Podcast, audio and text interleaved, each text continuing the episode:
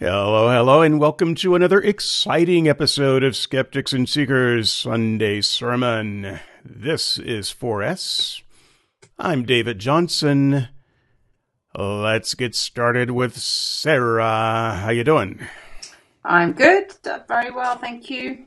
How are you? I am very, very good. Now I'm trying a, a slightly different setup, which should have me making better eye contact to the extent that I can make eye contact at all with the camera. The thing is, the picture of me and you and what's going on is on a notebook and it's like two and a half feet below the camera. So what I want to do is this. and so if you catch me doing this, audience, you, I'm just I'm just watching the film, and then I will try to remember to look up from time to time at the camera. I will figure out video one day, uh, but uh, you know what? I've I figured it out enough to hit the go button, and I can't wait to get started with this particular show. Sarah, I just got to tell you, I've got to confide before I before I hit the start button. I don't think that there's going to be another show this year that I am as excited about as this. You're one. pumped. You're pumped for this one, are you? I am so pumped, and it's it's not because I'm in such a great mood or I've had such a great day. I haven't. I'm not. Um, this is acting, people. Um, no, the it's because of the subject matter. Uh, you know, uh, deconstruction has been kind of a thing for a while. I think, uh, as far as deconstructions go, and as far as argumentation goes uh, with deconstruction, this is maybe the best compendium of arguments put together in one place on the internet. Period. Okay. Bar none. Bar none. And and I have I've watched the entire internet. Um, I've even watched my stuff. This is really good. Now, uh, part of the reason why I think it's really good, um, this may be a little self serving. I've been saying these things for years. I've been we've saying. All, we've all been saying. Been saying these things. He, he reiterates everything. I feel like Tyler has dug through my stuff in particular and just put together a, a set of arguments. I know this is not what happened. He does not know I'm alive, except for the one exchange that uh, we uh, had on YouTube. He does. Um, he he did not know I was alive before that. so, um, and by the way, uh, he he appreciated uh, our show and uh, our comments oh. on the last one. So hopefully he will watch this one too. I really I really should have uh, continued communicating with him. so, uh, yeah. Tyler, hey, if you're out there, skeptics and seekers at gmail.com, hit me up in the email and uh, let's talk. We got to get you on the show. Uh, I look, Tyler, right now, I know uh, because I've been there, I know that he does not want to be the poster child of deconstruction. That is that is not what he is looking for. He does not want to be praised and lauded by hardcore atheists like me. This is this is not what he was going for.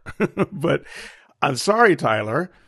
Uh, you have made an extremely good case. And this show might go a little long, but I, I just want to point out uh, all of the, well, maybe not all, but a lot of the little details that often get missed in these conversations. And uh, I, I thought that Tyler did a good job there. Uh, there are some things that Tyler says that I will want to push back on. And so, in all fairness, I will do that too. I think that you and I have, uh, you know, a little bit of uh, conversation around at least one of those things uh, coming up. So, without any further ado, as I figure out how to switch over. Um, I will I will tell you, uh, guys. I barely watch these videos one time through. Some of them I don't watch one time through. I just kind of scrub through to make sure that it is what I'm looking for. I watched this video probably five times. so this is this is very unusual for me Let's get started. Um, on this episode, I'm going to go through part two of the intellectual reasons uh, for my deconversion. This is a rather large uh, scripted show. I had a lot I wanted to say, and I wanted to get it down um, uh, on uh, on paper the way that I wanted to phrase it. I do have some episodes coming up in the next coming weeks dealing with issues like divine hiddenness, um, uh, uh, divine determinism and compatibilism and things like that. So please keep your eyes out. Um, we do have a couple episodes on the books. There is one coming up uh, this Friday uh, with Matt uh, Salih. I, I, think I, am not exactly sure how to pronounce his name. I've only ever seen it uh, in print, and I I know I've heard it, but I don't recall. But uh, have that episode coming up uh, this coming uh, Friday evening. Uh, so, just for the listening audience, kind of redundant uh, if you're the audience, you're obviously listening. Um, this is not part one. This is part two. I know that there's a part one. I have chosen to skip part one on purpose. I've listened to it several times. It's it's a good uh, beginning to the explanation, but I found it a little bit too theophilosophical for uh, my taste, and I think that uh, I think that everyone's going to really appreciate uh, the meat and potatoes punch of uh, of this one, and so we'll uh, let Tyler continue. For those of you who are in California time, it's about 8:30 p.m. California time. Sorry for those of you on the East Coast. Okay, so with that, uh, I want to jump in um, and, and, go through some of my comments about uh, my again my recent deconversion. This will be the last episode I do. Uh, specifically about my deconversion, the reasons for it. Here on out, the content is going to be these issues that I bring up. So, talking about divine hiddenness, I'll have content about divine hiddenness. It's not really going to be tied to my deconversion uh, anymore. So uh, just so you all are aware of that. Uh, but this is the, the final part two that I wanted to get to. Okay, so with that, uh, also please leave your comments uh, and your questions. I will interact with them at the very end, whatever's in there. If you have a question, uh, put it in all caps questions and I'll read it when I get. And on that, he does, we do not have the part where he goes into questions and comments. So he ends the video just before that, uh, I have read the comments below the video, and the comments from the Christians are frankly embarrassing. Uh, Christians, do yourself a favor, listen to this, read the comments, and don't do what the other commenters did. That's that just makes you look bad. It it hurts your cause, Tyler. Uh, to it at the end. Okay, so with that, in my last episode, I began laying out the intellectual reasons that led to my deconversion from my long held Christian beliefs. Primarily, the issue that I laid out had to do with the way Yahweh in the Bible seemed out of accord with the high view of God, of, uh, of the God of classical theism. And considering that I think we have very strong arguments for classical theism, and one of them uh, had to give, the very terrestrial, very finite, capricious behavior of Yahweh lost out. That was the bulk of the last episode. It was, in fact, the bulk of the last episode. Sarah, uh, I am sorry I caught you at an awkward moment. so that will that will not be edited out uh, because I can't. Uh, Sarah, um, did it ever did it ever occur to you when you were a Christian that the God of the Bible seemed really, really concerned with mundane human affairs. It did, which is why you, yeah, you suddenly start asking questions.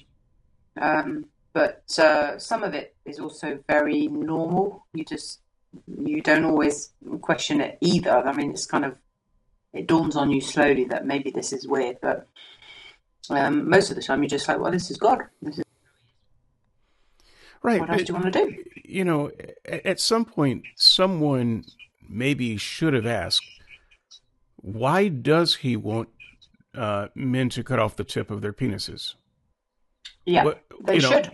You know, this this seems like um, it shouldn't be a subject of well, he said it, so I guess we got to do it there should at least be some kind of reasonable connection with uh, by doing this you you know you make yourself healthier or or some such. I, I, I just i don't know. Why should god care if you eat shellfish?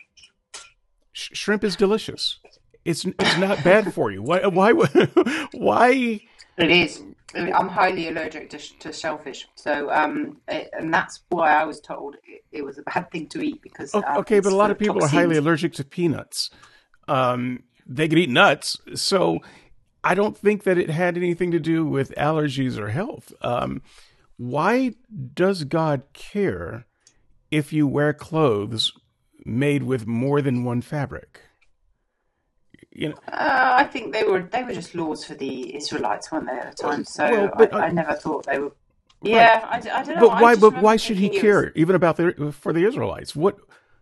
He shouldn't. He really shouldn't. But he, it's it's just the you kind of I don't know. I parked it as something that happened in the olden times, and the things were different then. He was very uh, visual and manifest, and you saw him. And but along with that came lots of rules and regulation, and it was all part of the you know the, the law based uh, system. And that it's only when Jesus comes along that all that goes.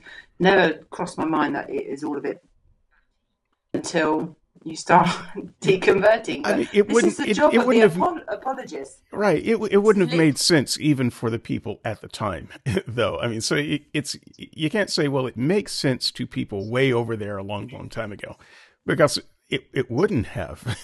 even then, they should have asked. Uh, why do you care what fabric our clothes are?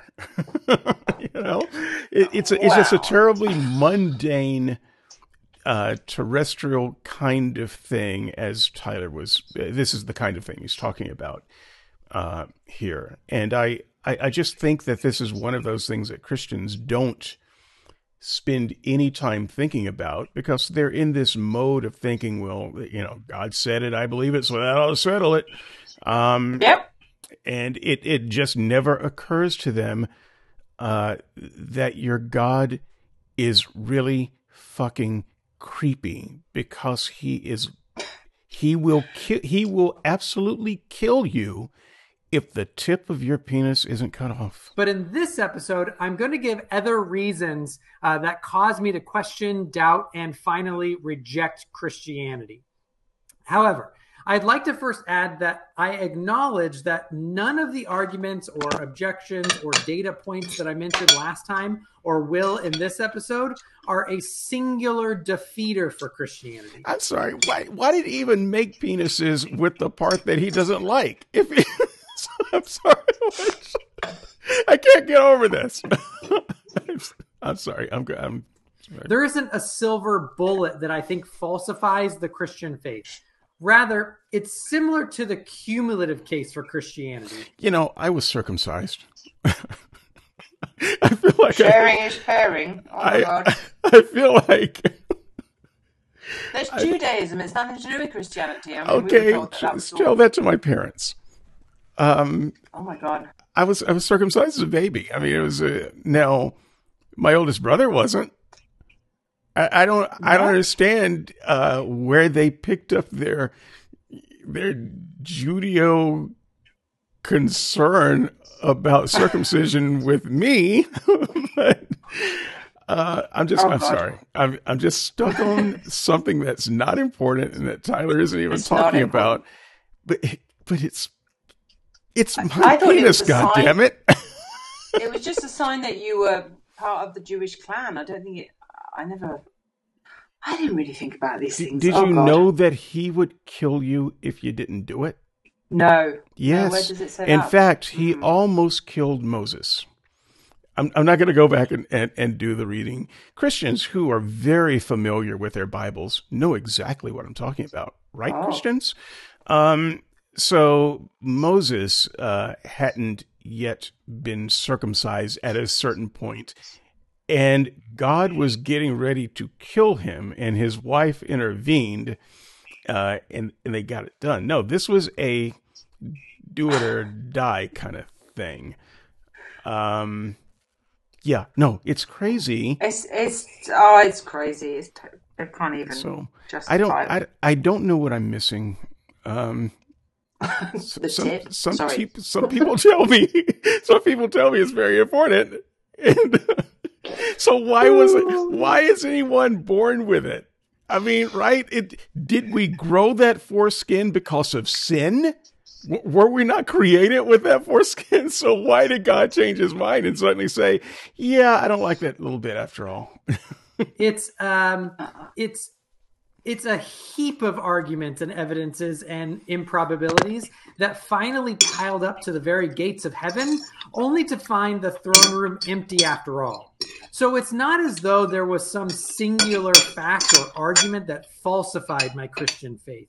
And I still don't think that it's somehow demonstrably false or foolish or irrational or anything like that, um, uh, or anything like what many online atheists will claim.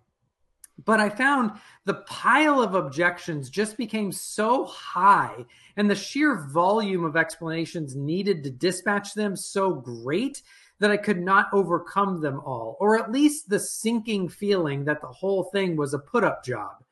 In addition, many explanations were in conflict with one another uh, and with other explanations that were needed to hold other parts of the rug down on the other side of the worldview room. Or at least they caused tensions for other answers, such that affirming both didn't seem satisfactory. For example, that actual infinities could not exist to defend God as the creator who created ex nihilo in the finite past, with the Christian conception of heaven as a potentially infinite set of experience, but for which God would know completely, which would be an actually infinite set. Or the contrast and answers of God being all loving and wanting all to be saved, then drowning all humanity in wrath. Here, I. Okay, so I just want to uh, make an observation uh, right now, and I think it's going to play out throughout the entirety of this video. One thing that a Christian, especially a progressive Christian, might say when they're hearing this is that his uh, objections are not really about God. His objections are about the Bible. It, it's about Bible stories and how they depict God. And so, um, you know, maybe Tyler has misplaced his um, his his disappointment and disgust and disillusionment.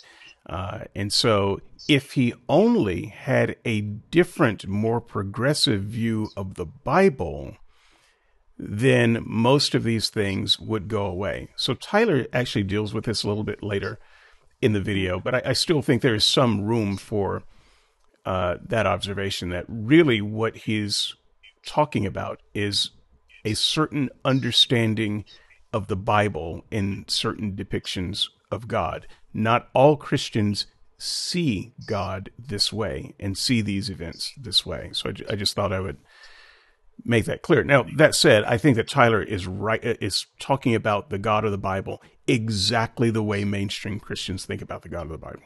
This is how I thought and understood the God of the Bible. Uh, Sarah, I think the same was uh, true for you.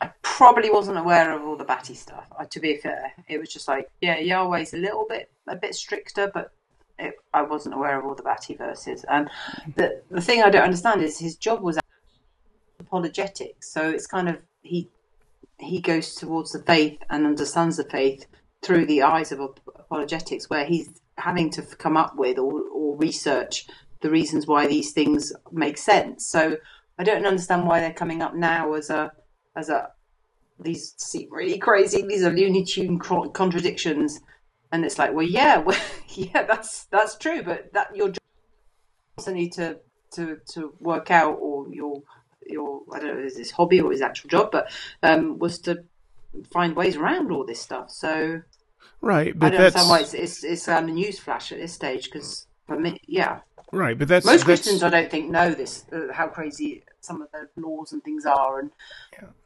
And, I don't. Um, I don't think you, it's a newsflash.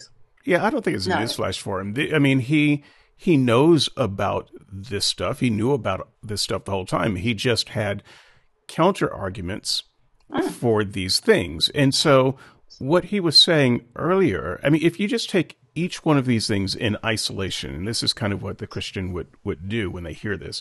They will say, okay, this, I've got an answer for this. And then they'll move to the next one. This, I've got an answer for this. And they'll go on and on and on, mm. taking each one of these things in isolation. But what he's saying is, you know, at some point, he couldn't take these things in isolation.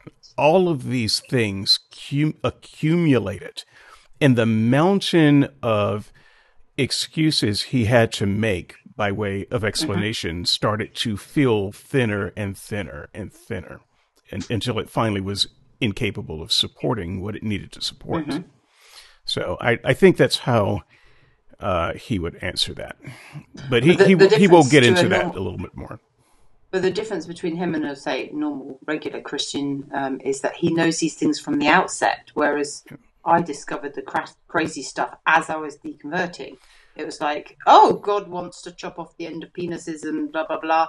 And this is the reason why, yeah, it doesn't sound so great. But um, you discover it as you're deconverting. Mostly, you think Jesus is love, blah, blah, blah, God is love, and etc. And uh, he he beginning, but I understand it becomes so so much of a mountain of excuses. But for most people, it, they don't they're not even aware of all these crazy verses in there because then there's never any real sermons about the crazy crazy. Stuff. I don't know. I don't know that that's the case. Um, I grew up with the crazy because uh, okay. I, I, grew up a, a, preacher's kid, and I think that. Uh, a large percentage of people in the church grew up in the church. That's why they are Christians and not Muslims. Uh, it's it's a product of where they uh, came from, and so you hear these stories as a child, and yeah. they are sanitized and normalized so that you you are trained to not even think of them mm-hmm. as as weird or unusual you know uh, so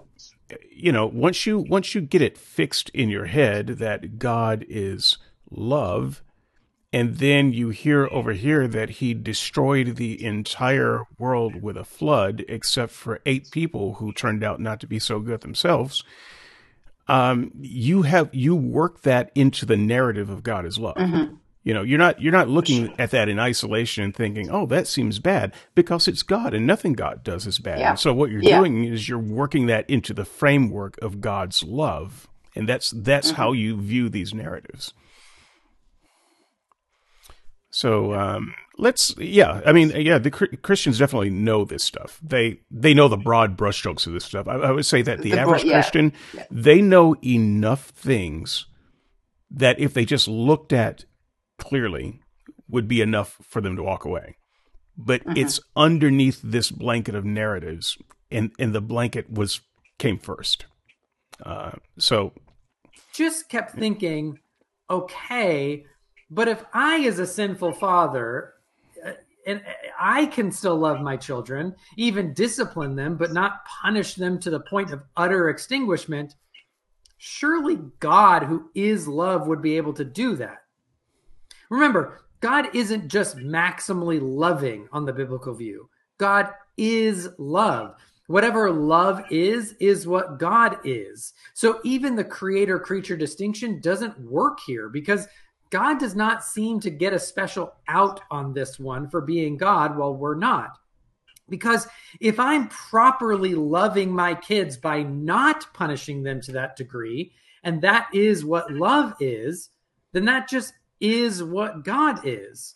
So I think this is an incredibly good point, and it's it's one of those standalone points that if Christians really thought about, would be enough to deconvert them uh, as as a parent, it's never okay to kill your kid. it's just, oh, well, they did this bad thing, so I have to kill them. Not only does God kill his kid and his children generically, as all of us as his children, as punishments, he actually commanded in the Old Testament parents to kill their children for various reasons. Very specifically, uh, to a parent of a child who dared suggest they consider a different God, that the parent have no mercy and be the first to pick up the stone that crushes that child's head in. That's that's God's command. Now, granted, a lot of Christians may not be aware of that particular verse, but they are aware that one of God's punishments, if you do not uh, please Him, is that He will kill you. And, and and somehow we have worked that in our minds to be oh well that's okay but obviously you deserve to be killed if God kills you but he's a loving father. And those two things live in the same head in perfect harmony. Because you're not you can't even give yourself permission to even go there with those questions because you you are told straight away that your ways are not your uh, are not his way.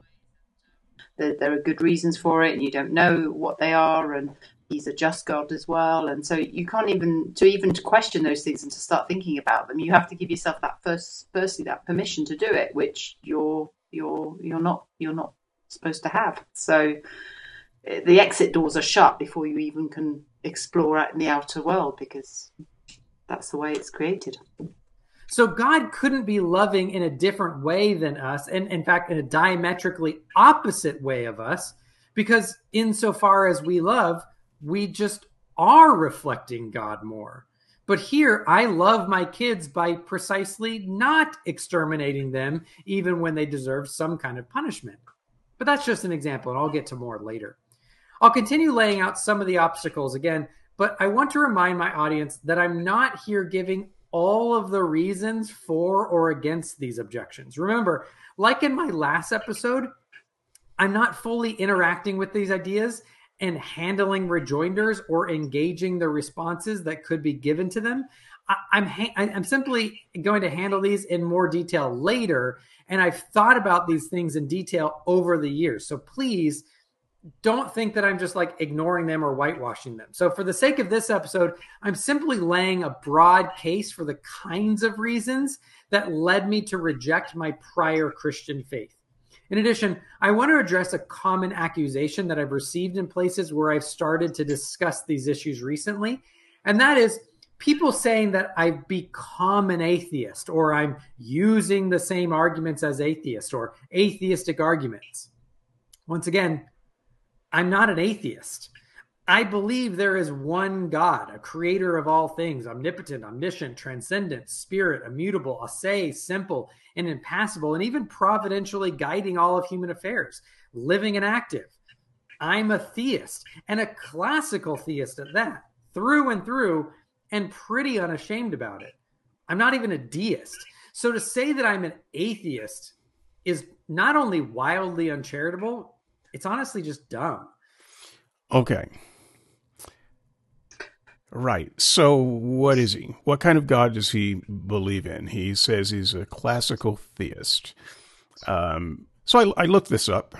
I, I, thought I knew what it meant. um, so I'm, I'm trying to figure out. Well, classical theist is kind of like maybe a god of the philosophers, maybe with all the the omni characteristics, uh, creator, ground of grounding of all being. Uh, kind of God without being a personal savior kind of God. I so I, I was having trouble imagining the kind of God that he he believed in. Mm.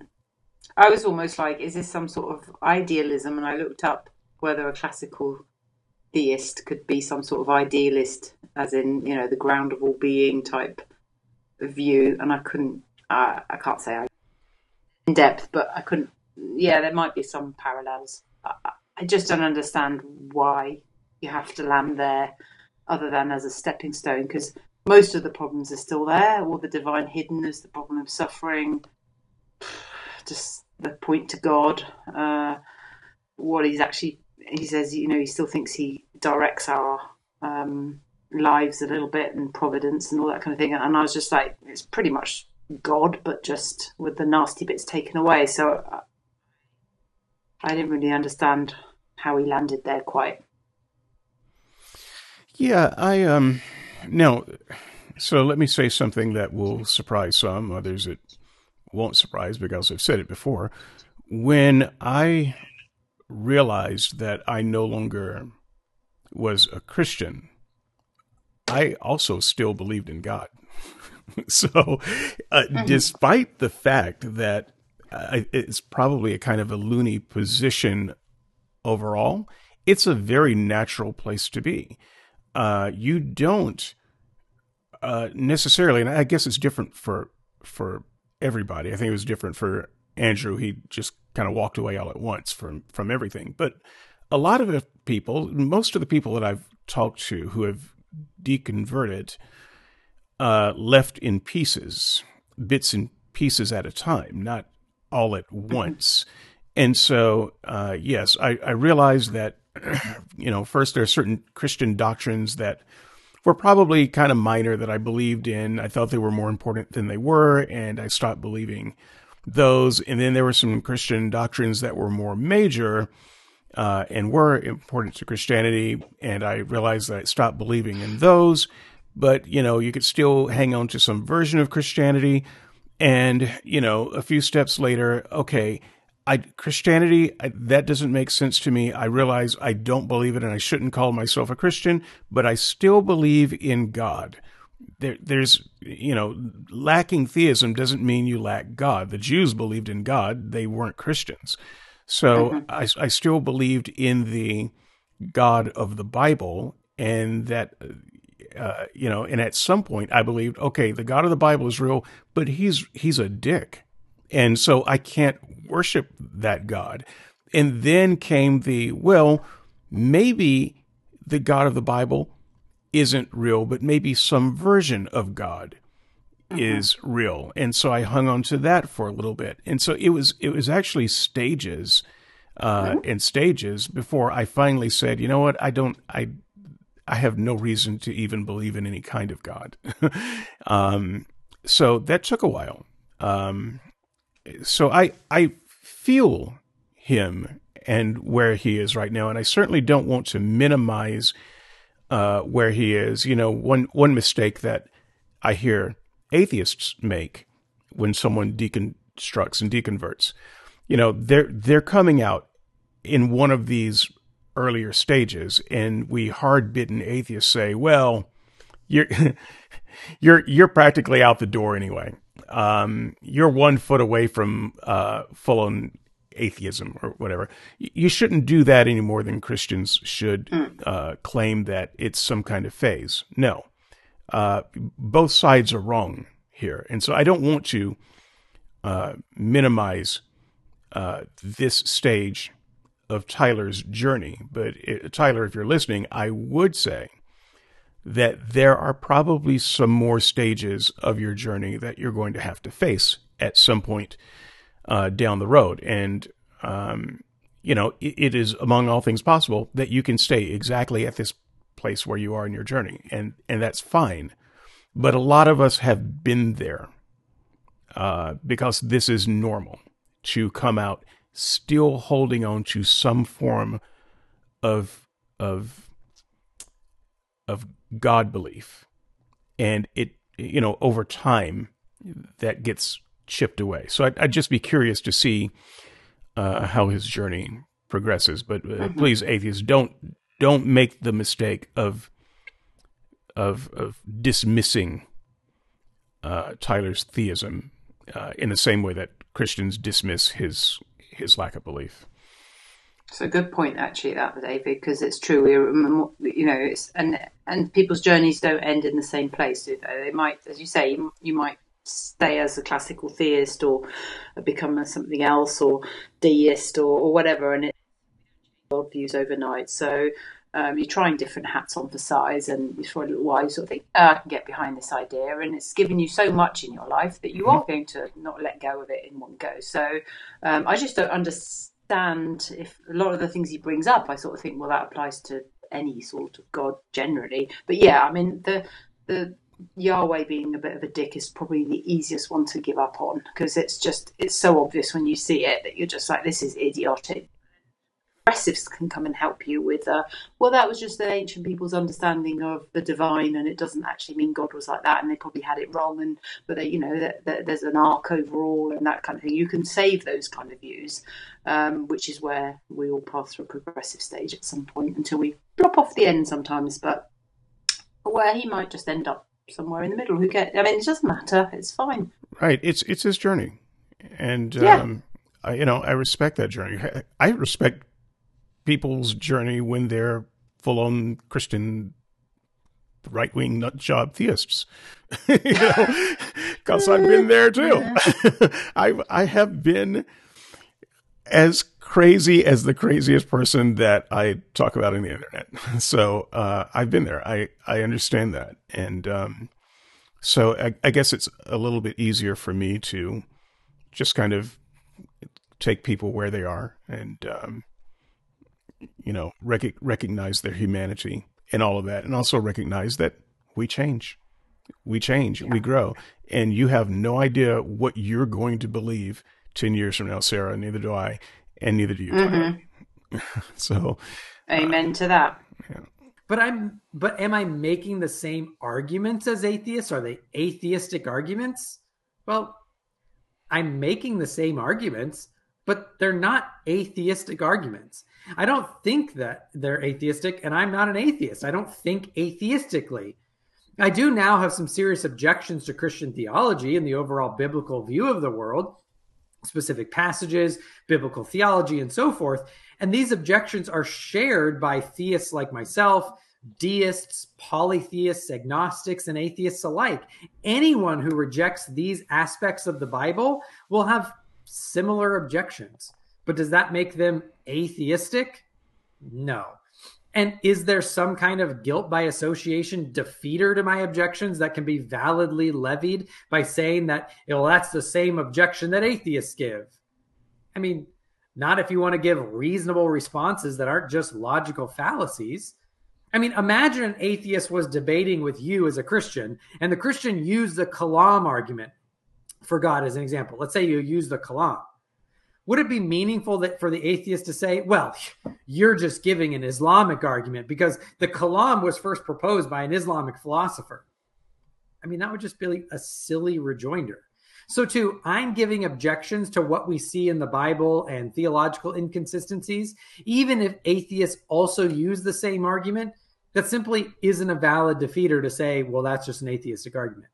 Okay, so with that out of the way, let me dive into a few more of the main reasons that I came to reject my previous Christian worldview. First, I began to notice a lot of inconsistencies or amalgamations that just became so messy to hold and to defend that they caused me more questions than answers. And often the questions weren't of the, well, that's interesting. I wonder what lays below the surface of that variety, but were rather of the, okay, but how is that even coherent variety?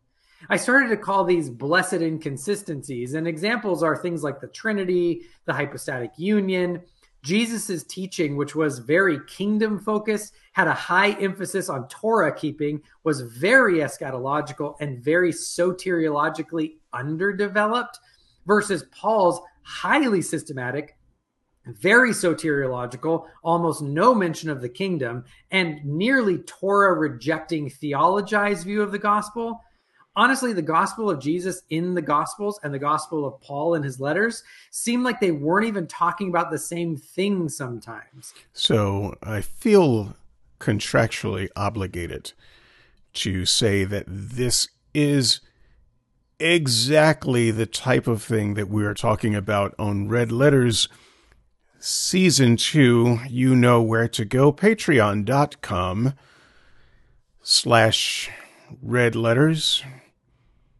contractually obligated. I wrote the contract, but still, obligation is obligation. Uh, but this is uh, so. Uh, I remember a discussion late in season one with um, Peter, um, and uh, I was I was talking about how different Paul's teachings were from Jesus, and he was saying, well, you know, maybe there's a difference between Paul and Luke, but he didn't um, see a difference between Paul and Jesus. And so I, I tried briefly to uh, explain some of this because I knew that I was going to be talking about this in season two. And so, um, you know, for anyone who is unfamiliar with the fact that Paul and Jesus preach a very different message in a lot of ways, maybe just roll this back to uh, when he was just talking about that and give it a listen. Every bit of that is true. And the way Christians read the Bible, it, they don't recognize the differences. So they think that it just flows smoothly from Jesus to Paul and everything is is is fluid. That is not the case at all. In your denomination, do they even make much of a distinction between that? I mean, to us, it was all Bible, so it, whether Paul said it or Jesus said it, it didn't really matter. Oh no, yeah, uh, Jesus, yeah. it's only, Jesus, only Paul, same out. thing. yeah, same thing, same thing. So I just it's only on the way out. It's only say, oh no, actually, there's Pauline, Paulinian, what Paulinian um, views and this, that, and the other. You're like, what? Okay, no, I mean, again, he, he knows almost too much because of his background in apologetics. But most people wouldn't be overthinking this. They'd be like, Yahweh's batty. You know, there's lots of inconsistency over it. Um, I, and also why he has to have labels as to what he actually is any more than you know, we're not we're not Descartes, we're not Kant, we're not. We don't have to work it all out. You don't have to have a label if you don't worry about it. You don't you don't have to settle on theistic, classical, this, that, and the other. Just um, just be like, well, I don't know. It's fine. We don't have to know all this. So he's, he's overthinking it. Tyler's about to rapid fire through uh, a few things, and I'll try not to stop every three seconds, but it's going to be really hard. And the later general epistles didn't seem to fit either of them. In addition, I started having problems reconciling the Trinity.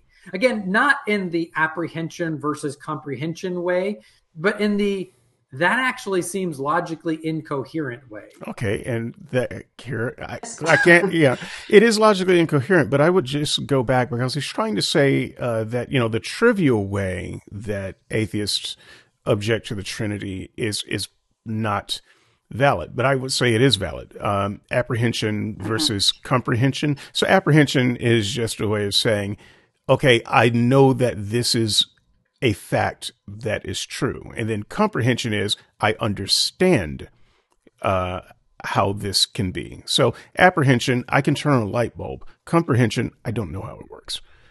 Uh, so yeah, I flip the switch, uh, light comes on.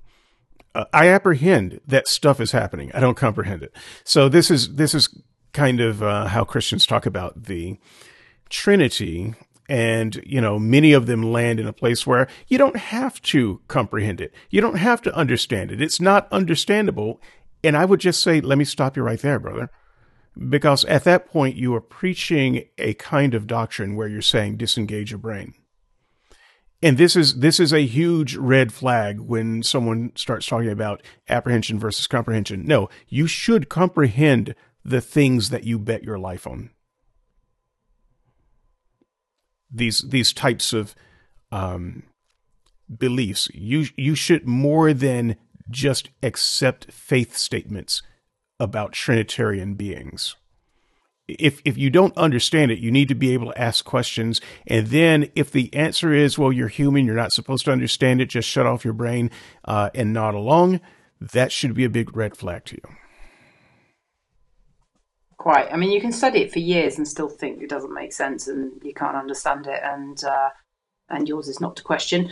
Uh, or you can just pass over it like the atheists, as he suggests. Go, duh, that doesn't make any sense. Not not buying it.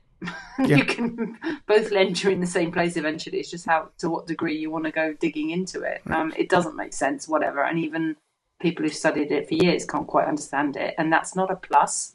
That's not. Uh, it's not necessary. It doesn't mean that makes it more valid. The fact it's incomprehensible, it just means it's incomprehensible. That's it. Right. And Tyler, you know, he's going to lay out his objection to the Trinity, and yeah, it's very intelligent, but it's not a better objection than yeah, duh, that doesn't make any sense. so that is that is also a valid objection. and I don't mean that in the trivial ways that many critics of the Trinity would propose, like, well, if God is three persons, then you're saying it's three gods, and that's a contradiction. No. The distinction between one what and three whos seems entirely valid to me. I get it. So that's not the issue. But what did what did and does seem problematic was the relationship between the three and talking about things like the eternal generation of the Son or the procession of the Spirit, but of which causes problems for the view.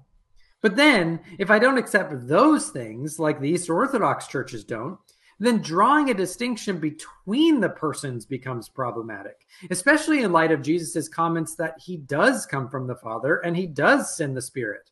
And all of those things cause huge problems for any meaningful conception of divine simplicity. Now, the open theist and the non classical theist will agree and think that we ought to jettison classical theism. However, as I stated last time, I just think the best arguments for God just are arguments that require or at least entail something like classical theism simpliciter. And it, it's the mangled mess of Christian theology that seems to add the unnecessary problems with very little justification for them.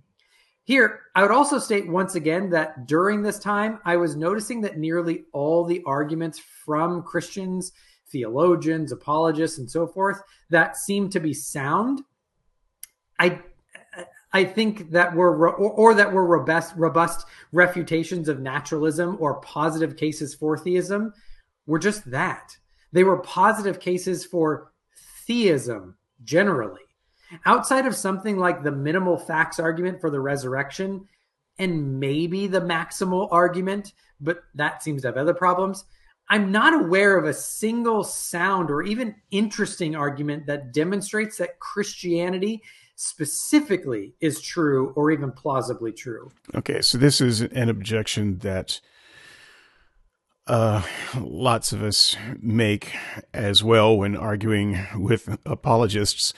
Uh, I tend to want to just say, yeah, yeah, yeah, yeah. Okay, let me let me grant, let me stop you right there. Let me grant whatever apologetic you're trying to uh, do, just just for the sake of argument, just to have a little bit of fun.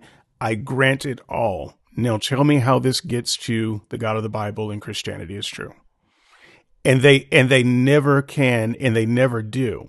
They talk about it being a cumulative case in that first they have to make the uh, you know, the the simpler theistic argument that there is a God, but I'm I'm trying to tell them, I grant you that. There's a God.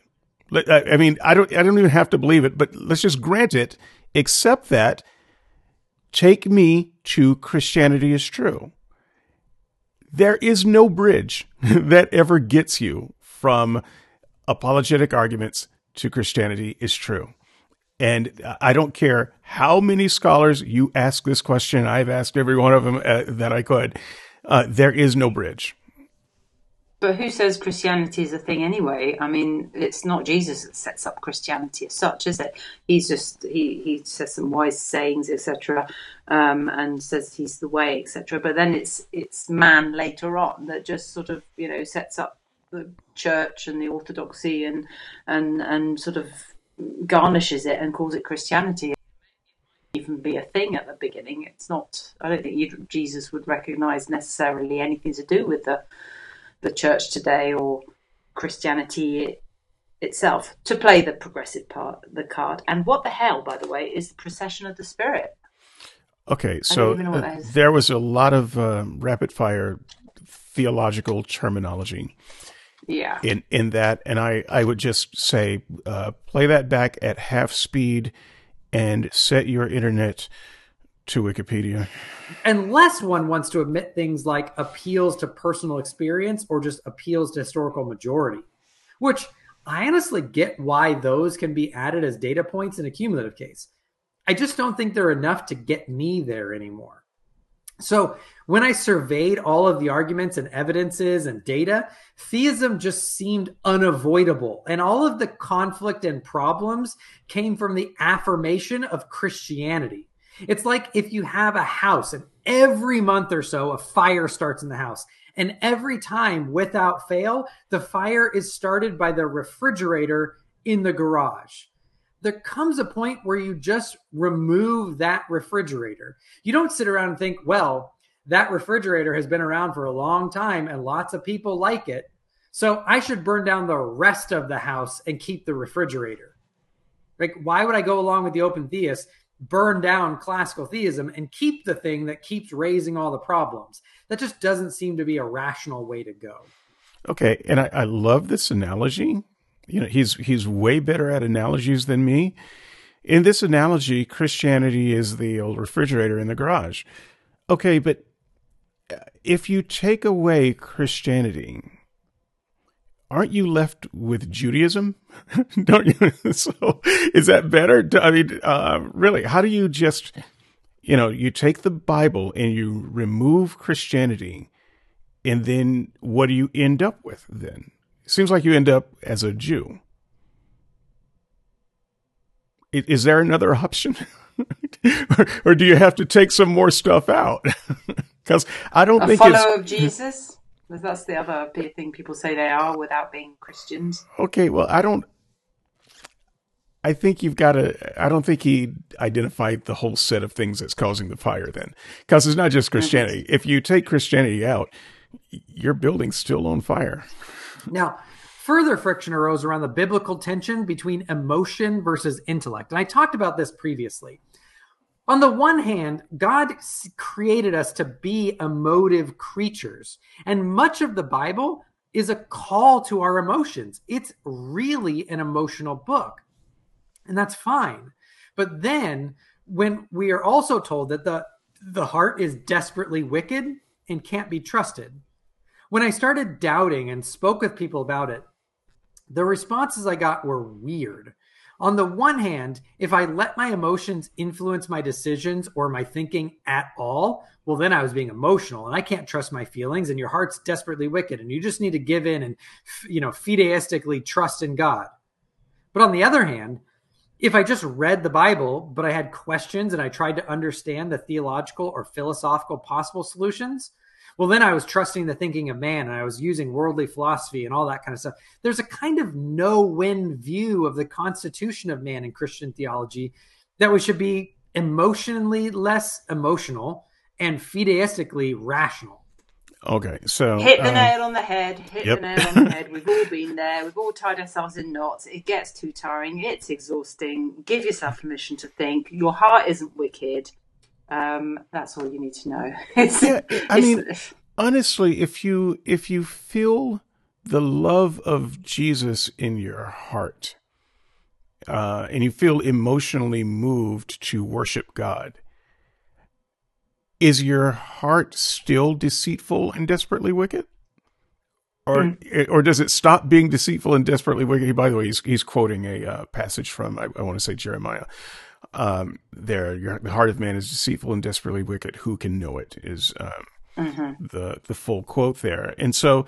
Um, you know, it seems like Christians want to have it both ways. Uh, your heart is deceitful and desperately wicked unless uh, your heart is telling you to worship God, and then it's trustworthy. Uh, so it is it is kind of a catch twenty two. I don't. Uh, I, it is exhausting. Uh, I did go through the same struggle myself. Uh, am I am I supposed to be, you know, emoting my way through Christianity and faith, or am I supposed to distrust all of that emotion and just go with the um, the the informational approach from you know this is what's in the Bible and this is how I should parse the Bible. The churches of Christ, for for the record, are very head based Christians. Mm-hmm. Uh, we we tend to be very head based rather than heart based because we don't we don't trust all of that emotionalism. So I grew mm-hmm. up uh, very much that way, not trusting all that emotionalism.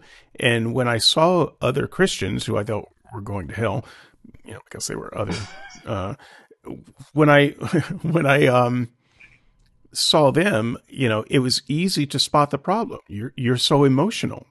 And mm-hmm. as a human, you can't trust your emotions.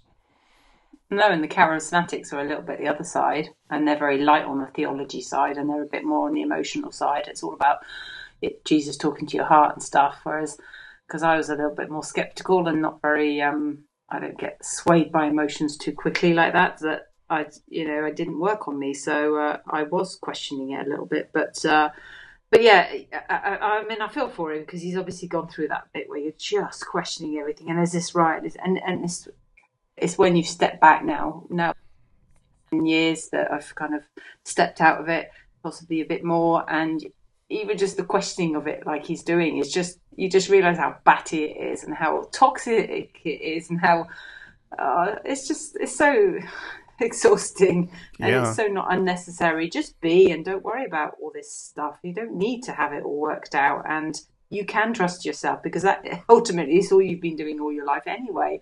Um, you just haven't realised that you've put labels on it that it's God and it's probably just been you and don't worry about it and you've been doing fine. So It takes a long time to get there, though. Uh, yeah, it does. It you know, I, I certainly didn't get there right away. Further, I started having a lot of issues with the simple fact that God acted and did things in the Bible, but just doesn't do it now. Even though if he did, it would solve so many of the issues. So he's going to make a very good point, and I just, I just, you know, listeners wake up and listen to this point. You go back to sleep after this, but um, I've said this many times, and I, uh, I have never again received a satisfactory uh, rejoinder from a Christian. God is so very active in key situations in the Bible. I mean, he wants to leave it so that there's no doubt about his command, his authority, what he wants from you. Uh, you know, if you didn't believe, you know, he he was very helpful in uh, doing things help you believe. When he called uh, Gideon to serve, you might uh, remember the story of Gideon. Um, Gideon is like, uh, yeah, God. I mean, Gideon knew who God was. you know, he's like, yeah, but uh, could could could you give me a sign? uh, and, and then he was able to kind of devise his own test, and God says, "Okay, I'll do it," and God does it. And the next day, Gideon is like, "Yeah, can you give me another sign?" He's the he's the fleece guy, isn't he? He's the one with the fleeces. Yes, yes, he's the fleece guy. Yeah, Uh, exactly. can you I give me another sign? Um, and and God is very helpful. He's not upset at all. Uh, he gives Gideon as many signs as Gideon needs for Gideon to go off and do the stupid fool thing that God uh, wanted him to do. Uh, but somehow, God is not interested in being that helpful anymore. But I think um, I think Tyler says it best. So I'll uh, I'll let But talk. isn't that because they? I was always told there were different times because they haven't had Jesus yet. Yeah, but So- Jesus did signs and wonders too. So Well, yeah, which which are written down and that you now have. So you know, what more do you want? Peter and Paul did signs and wonders. I mean, so, Well, if you go to the charismatics, they'll do signs and wonders, which is why So- you, why we were the real ones and not you. kind of it's it's a kind of improbable silence on God's part, but in ways that we know he could and did act those ways before. We're told that on the one hand, we cannot expect to see miracles from God to confirm faith because then it, it wouldn't be real faith. Or look at those people who had miracles in the Bible and they didn't believe. Or you cannot demand things from God. And those are the reasons given by apologists for why we shouldn't expect to see miracles. But think of the response to the hiddenness objection that if God was so present, then he would somehow then somehow we'd be forced into belief and what God really wants is sincere faith. Which to be honest, I don't know what that means. I Since either. as I've discussed before, I, I think faith in the Bible exegetically is a volitional act of trusting. It's yes, it's a it's a reasonable thing, but it's it's the act of putting your trust in something. It's the boarding the plane. It's the getting married. I can't unsincerely board the airplane. I either board it or I don't. So apparently, God being present and working miracles You can would not lead get- to true or sincere.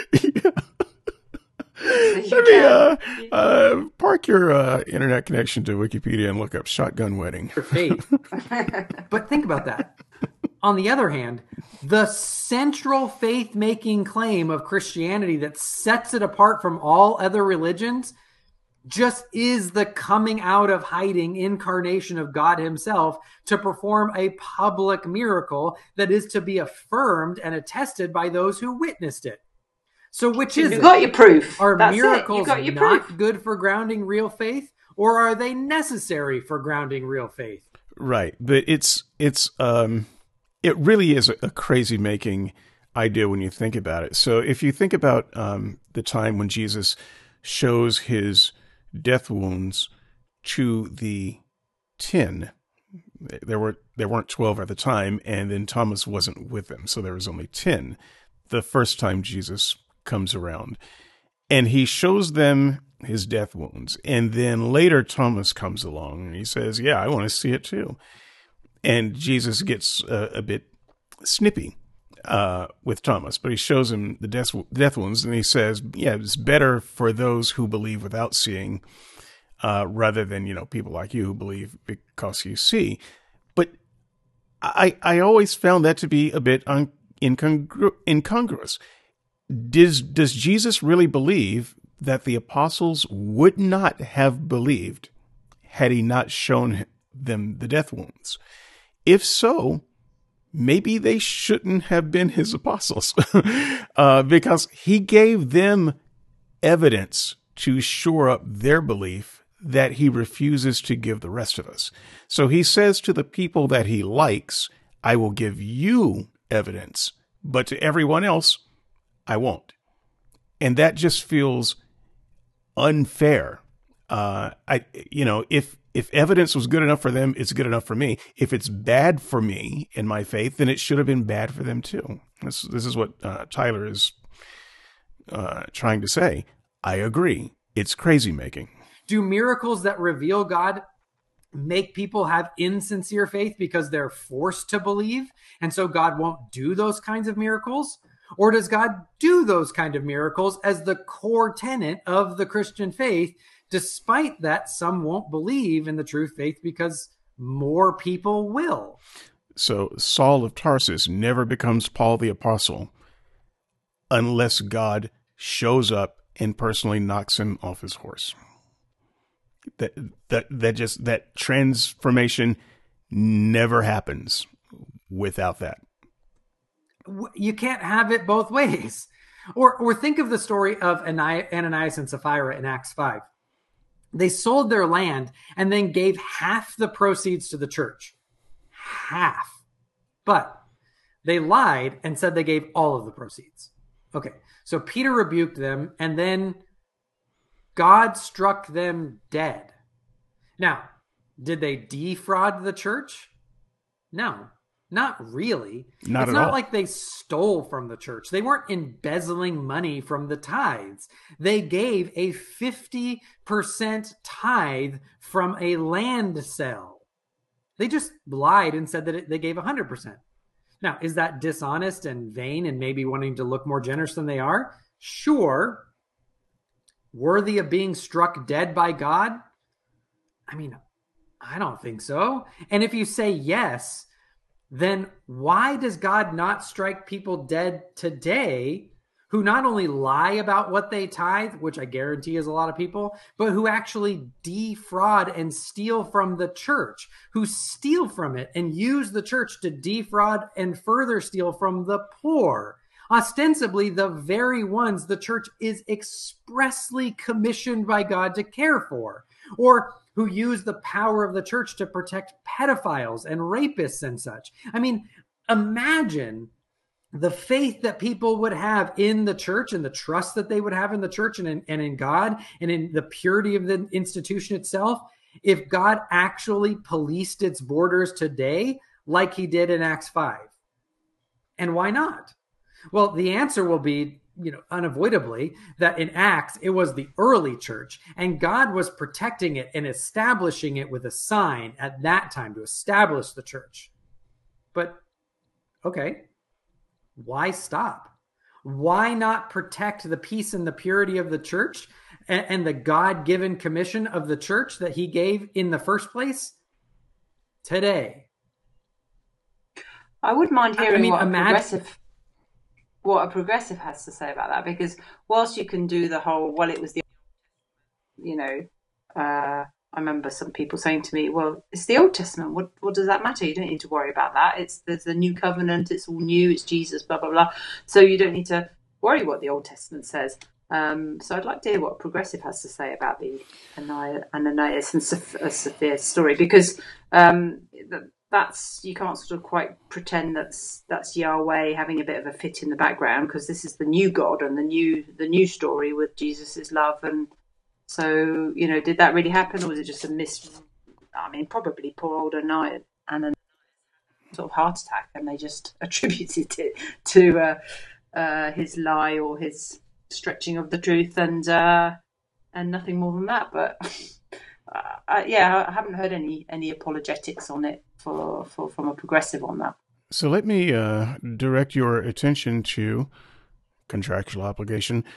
Uh, Patreon.com slash red letters, where I have brought this subject up a number of times, and there you can read in the comments no actual good responses to this.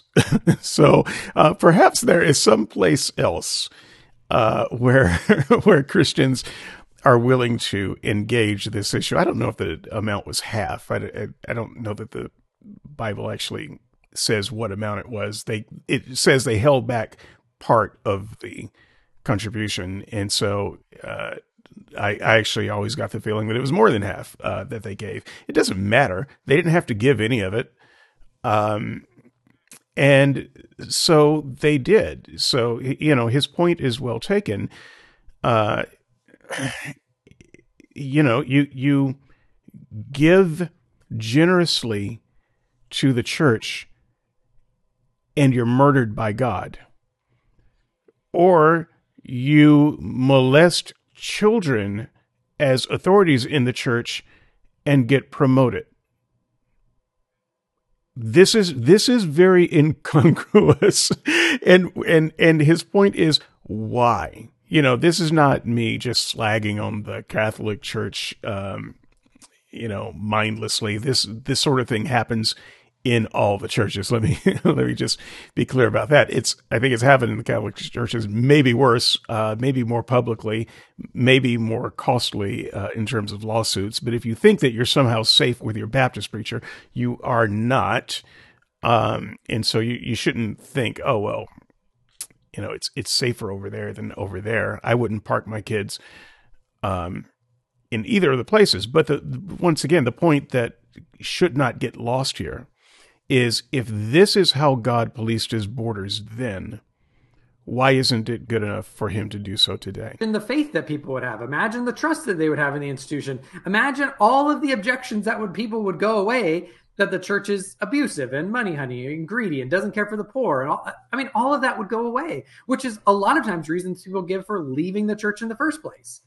Imagine I moved into a new neighborhood with my sons. And on the first night, someone tried to break in. So I publicly beat and executed that person in the front yard for all to see that I was willing to do what it takes to protect my house, ignoring the illegality of all that. Imagine I could get away with it. But then I just stopped doing that.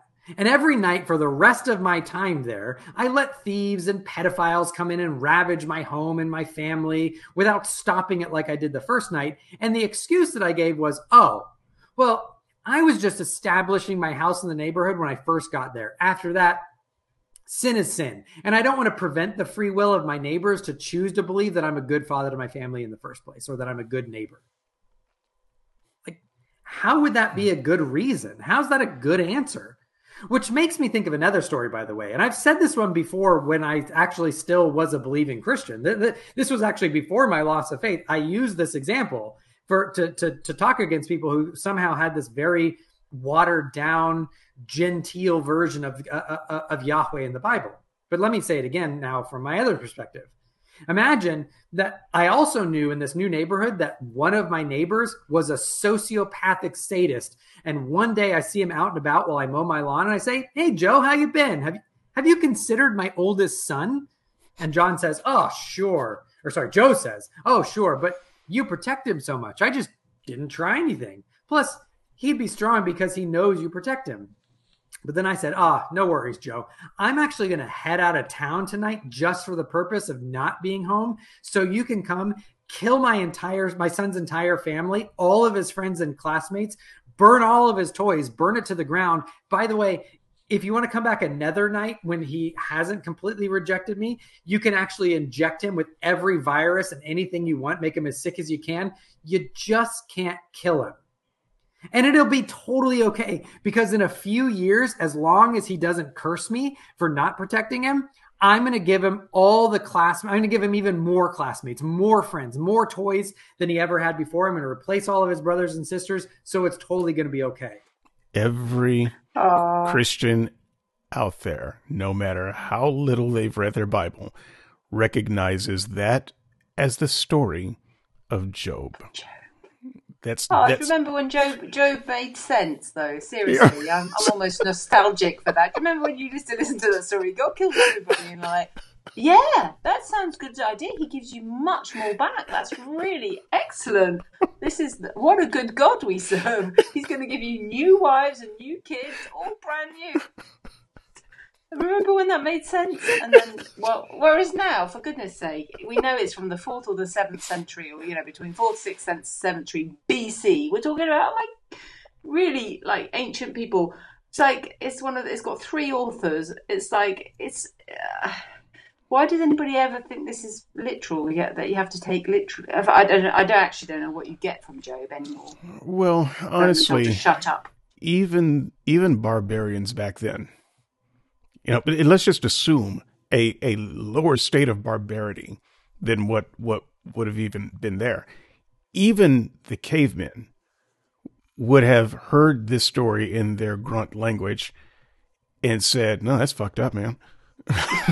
right? Nobody nobody looks at this story and says, "Yeah, that seems right. That seems God." We God, did. We did in the twenty first century, David. We did I it. I know we all we all did it, but this is with our minds utterly disengaged and wearing the uh, this is what I was talking about earlier. You you just have this um you just have this uh, this God love centered focus, and you get that drilled into your head, and then everything rests atop that exactly. foundation.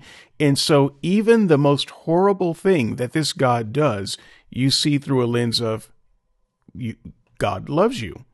You s you see how he offered his uh, good servant, never done anything wrong, to the devil. You see, God loves you. You s- what, what's your problem? You you see how God let Satan kill off Job's entire family, and it they were so insignificant they don't even get names. They- No. it doesn't even. They're just they're just non-player characters in this thing. You see how God loves you. I, you know, like I said, the, any one of these things should be enough to get the deconversion done. but It but should. that's not how faith works, uh, and No. that's that's not how our brains own faith uh, works. And all I can do is kind of mock some of these things heavily to to kind of cleanse myself Mm-hmm. of of ever believing this stuff and perpetuating this stuff because I Mm-hmm. I was worse than the average Christian in the pew. I was the fool on stage. How many The only time I ever think preached, that I was a it was on Job. I'm just saying. so, and I thought it was a good or story. a good human or Yeah, no. Even- it's, uh, look, it's a it's a a lot of Christians look at that as a lovely story, but once again, um, you know, this is your brain on drugs. Well, I, from remotely what I was moral in getting, any sense. I'm sorry, I keep I keep I cutting you off. I was going to say the only thing I was getting from it is how Job prayed to God in his suffering and turned to God, and that was what I was trying to teach the. He the, was uh, already with. God. I know, but he doesn't blame God for his his terrible He things. he doesn't turn should to. God. He was with God the whole time. He was never not with God. I even know, even at his God. at his most wicked. If if you can just say, if you can pinpoint the the point in Job's life where he was at his most wicked, he was way better than every other human on earth. he was there was at no point that did he deserve any of this stuff all the way to the point that at the end of the story God affirms that Job spoke correctly, that he was an, an innocent man. At the beginning of the story, God says, "Here's an innocent man. Have you tried him?" So uh, here's a here's a righteous man. It's not a here's a kind of righteous man. It's here's a righteous man. This is the most righteous man around. Uh, so it was this- never about the- some secret sin of Job. No, no, no. But that's the point. What does a righteous man do?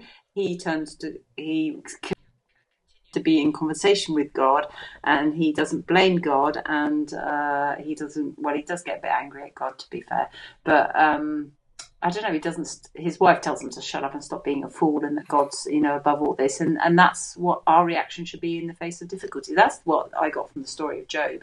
But yeah, when you look at the fact that God just lets this terrible things happen to him, it's not so funny when it starts happening to you. of the word? Likely none. But that just is the premise of the book of Job. Or imagine that I was a judge and I claim to be the most fair and righteous judge, and that I do not judge the judge sons or punish them for the sins of their fathers. Now, not that sometimes there are not natural consequences for their sin, right? Because apologists will sometimes say that they'll be like, "Oh, well, you know, if someone's an alcoholic, then there are going to be natural consequences for their for their kids." I'm not talking about natural consequences. I'm not. I'm not talking about that type of thing. I, I'm saying, what if I, as a judge, says I'm not going to visit the punishment on the sons for the sins of their father, right? But then you find out one day that a man stole from me. And so I have him and his entire family executed. That's the story of Achan and his family. Or you find out that once a group of guys said they didn't want to live under my household rules anymore. So I executed and burned them, their wives, their children, and all of the people in, in their households, which by the way would have included parents and cousins and servants and so forth. And I buried a ton of them alive. That's the story of Korah's rebellion. Or that because one father sinned, I make the rest of them entirely sick and, and and and guilty, and they are all punished criminals unless they repent. That's the story of the whole Bible. I could give so many examples of this, but the point is that there's huge sections of the Bible that just seem fundamentally at odds with the Christian view of the God who is love. Again, not that God is merely loving sometimes or he acts in loving ways, but that God is what love is, or rather, that love is what God is.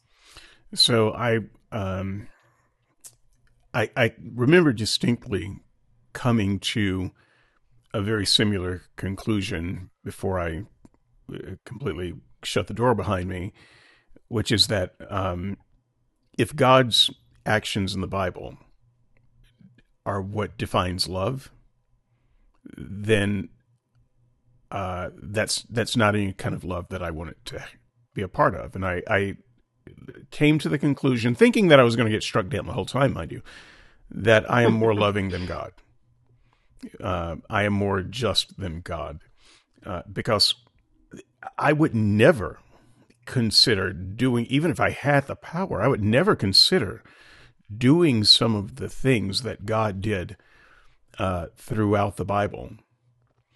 Uh, and if I if I did do those things, if I did have the power and and behave like God, people would hunt me down uh, because I was a tyrant, and and every day of my life they would be trying to kill me, and and rightfully so.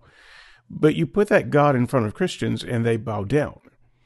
Um, I, I wonder how much of that is Christians bowing down because they think that God is loving, or they're bowing down because they think that God is terrible and they want to appease him so that he doesn't smash them like a bug too.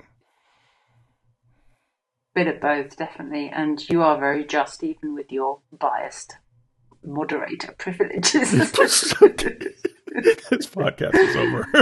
Again, think of the garden. Not the normal objections that we commonly hear about the age of the earth or why God would make knowledge punishable, which I think there are good answers to. But think about why God set up his creation how he did. A lot of times Christians seem to like conceptualize that God's just dealt these cards or they just don't think about it. They, they, you know, humans are sinful, or at least to be free, they have to have the option of sinning. And then once they're sin, well, the jig is up. It's all downhill from there until Jesus comes. But think about it for a second. Why? Why did God create the cosmos that way? He didn't. Why didn't you have this thought 10 years ago? I, I, I know I'm. This is what I, atheists thinking have been telling him. He's like, you know, I'm not thinking like an atheist, but this is what we've all been shouting at him about. Just going, this stuff doesn't make sense. Stop it. I know I just got on to you about this.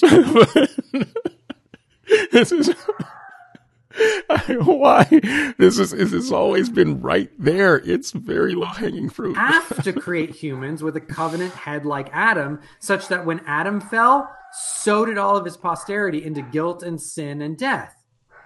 God didn't have to create covenant representation. God didn't have to create creation corruptible by human sin.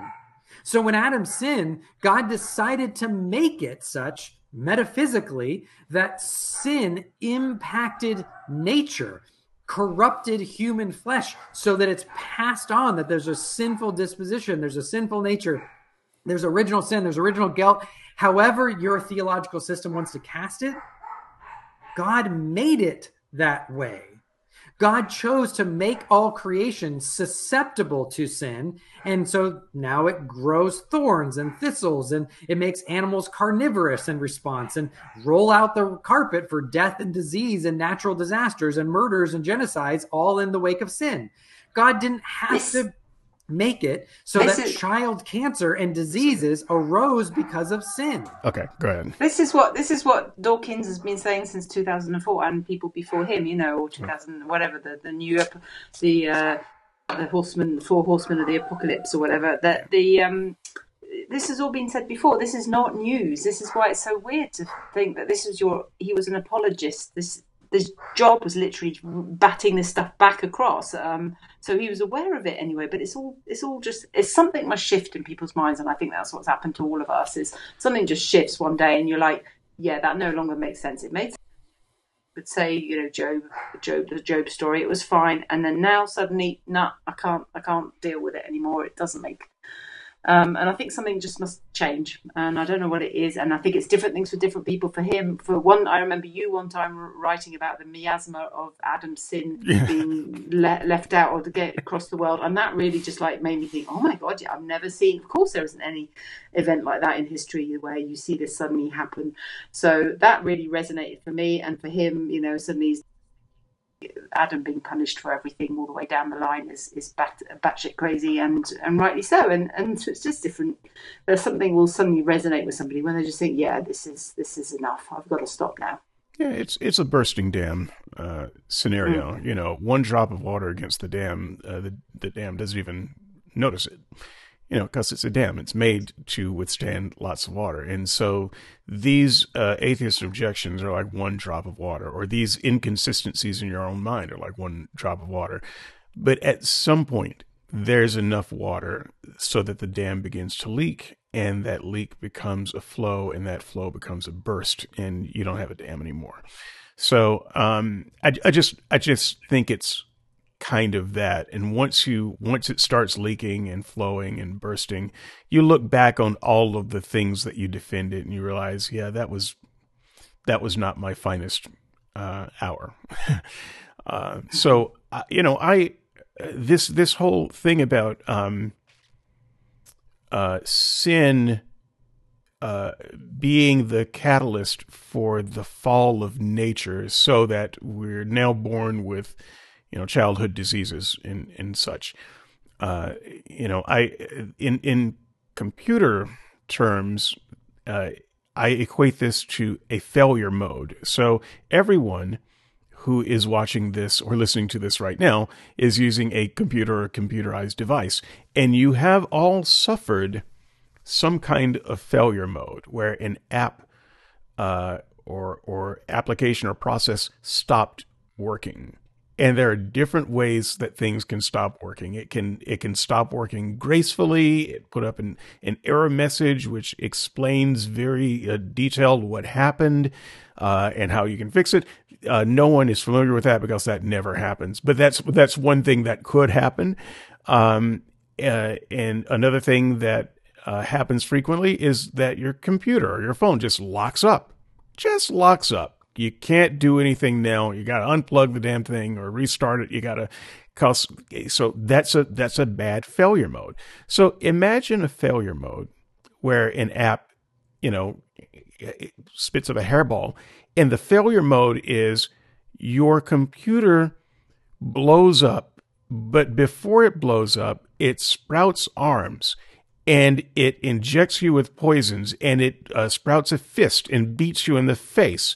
Uh, and then it starts ripping your body from limb, uh, uh limb to limb. And then just before you die, it bursts into flames and engulfs you and your house in fire. Okay, at that point, you're that's not a failure mode anymore. That's just a demon in your in your computer. Uh, and what he is describing is a failure mode that does not fit. So, uh, right, humans do the thing that humans do. They have the ability to sin, and so it's inevitable, given enough time. If they hadn't sinned then, they would have sinned later. They sin. So, what is the failure mode to sin? Is it that, you know, they have to feel bad about what they did and they get a do over? No. Is is it that God punishes them with boils for three months? No. Is it that God kills them on the spot and starts over with other humans and gives them a, a new start? No. The failure mode for one person's sin is to uh, burn down the entire creation with some kind of miasma of sin and evil where we are now soaking in a fallen universe where sin becomes our very nature and we need some supernatural act to save us. This is not a failure mode, folks. This is a demon acting out. Okay. Nothing is necessary about the outcome from sin that way. God could have just executed Adam, or he could have just quarantined off creation from the effects of moral uh, of moral decisions, or he could have started over. He could have done a whole host of things. There's nothing that necessitates that because Adam sinned, children would die of leukemia and malaria and starvation. Those aren't necessary correlates, and on and on the issues just from here again just mounted beyond measure. And i just couldn't i could no longer justify paying the interest on that intellectual bill let alone the principal payments. The interest alone on that became too high. The level of credulity needed to keep nodding along just became way too costly for me.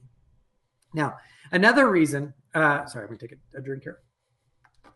Isn't isn't the defeaters to this reason, where you don't know you don't know it can't be otherwise, therefore it's true, sort of thing. That was the defeater I heard from certain apologist. Uh, it doesn't matter. Yeah, I, that is a it's a defeater that doesn't defeat anything exactly. because if the um, if the inevitable conclusion is that humans are going to sin and create this terrible situation, then you don't create humans. Right? Because the uh, the God in this case was already perfect. Mm. Per- perfection was reached. Love was reached. He's a triune being, so he could love himself. you know, he could receive, uh, you know, the virtuous circle of praise and adoration through himself. Nothing is gained by creating humans in this world that is going to fall. Uh, now, what uh, at least one apologist uh, I know uh, would say and has said uh, many times uh, publicly is that the utility of a fallen universe is the same as God not creating at all. So God creating, God not creating would be a perfect situation. But God creating the world, the world falling, many people suffering, dying, most of its inhabitants going to some kind of hell, uh, brings about the same amount of perfection As How if God doesn't create. straight face. right. Well, I'm just. God. This is you asked, so just... this this is uh, in fact um, the answer, and this is the uh, you know even though I I don't think I would have gone all the way there. Um, I would have had to at least consider this as a possibility when I was a Christian, because you have to save God from the accusation of, you know, evil. And, you know, by the time I seriously asked the question, if sin is the natural consequence, why create at all? Mm-hmm. You know, I, you know, in in sometimes uh, Christians would ask as a kind of a defeater, would you rather not have free will? You know, would you rather just be an automaton? Or would you rather have free will? Well, I'd rather be an automaton and live in heaven and happiness. Thank you. Mm-hmm. Uh, That's what I used to You think. know, if your free will will send you to hell, if your free will gives you a 50-50 chance of going to hell, and the and the chances are much higher than that, but even if it was a mere 50-50 chance of going to hell, I'll take the automaton state. Thank you. so, mm-hmm. um, no, there's there's no, it, it, as near as I can tell, there's no logical, reasonable way uh, to go at this and and have it make any sense. Was just that I could no longer sustain the massive ad hoc Gordian knot tapestry of the attempts to reconcile various biblical passages. It's it, it just because too much it just became too much to keep all the bumps in the carpet down. It kind of reminds me of that funny uh, quote in the christmas story when Ralphie's narrating about his old man, and he says, In the heat of battle, my father wove a tapestry of obscenity that, as far as we know, is still hanging in space over Lake Michigan. I love that movie. I love that quote. In this case, it's not obscenities, but apologists do have to create an obscenely complex and overly ad hoc tapestry of explanations to try and dance around all of the problems in the Bible to keep it all together, all the contradictions, the tensions, the textual changes, the theological issues, the transmission issues about if we even have what the text is, uh, if if, if uh, what the text says Jesus said is actually what Jesus said, which sometimes seems impossible because what's said in Greek only makes sense as a Greek pun, wouldn't have made sense in, in, in, the Aramaic or vice versa. So, again, I plan to have several episodes on these, but let me give some examples of all the different facts of all the different stories around. Uh, uh, sorry, let me let me give some examples, such as uh, different facts around the different stories of Jesus' death and burial and resurrection. Here, I agree with Bart Ehrman that often apologists will have to create a whole new gospel amalgamation that actually does violence to the original beauty and theological significance of the original gospel and, and its original author in order to try to weave them all together.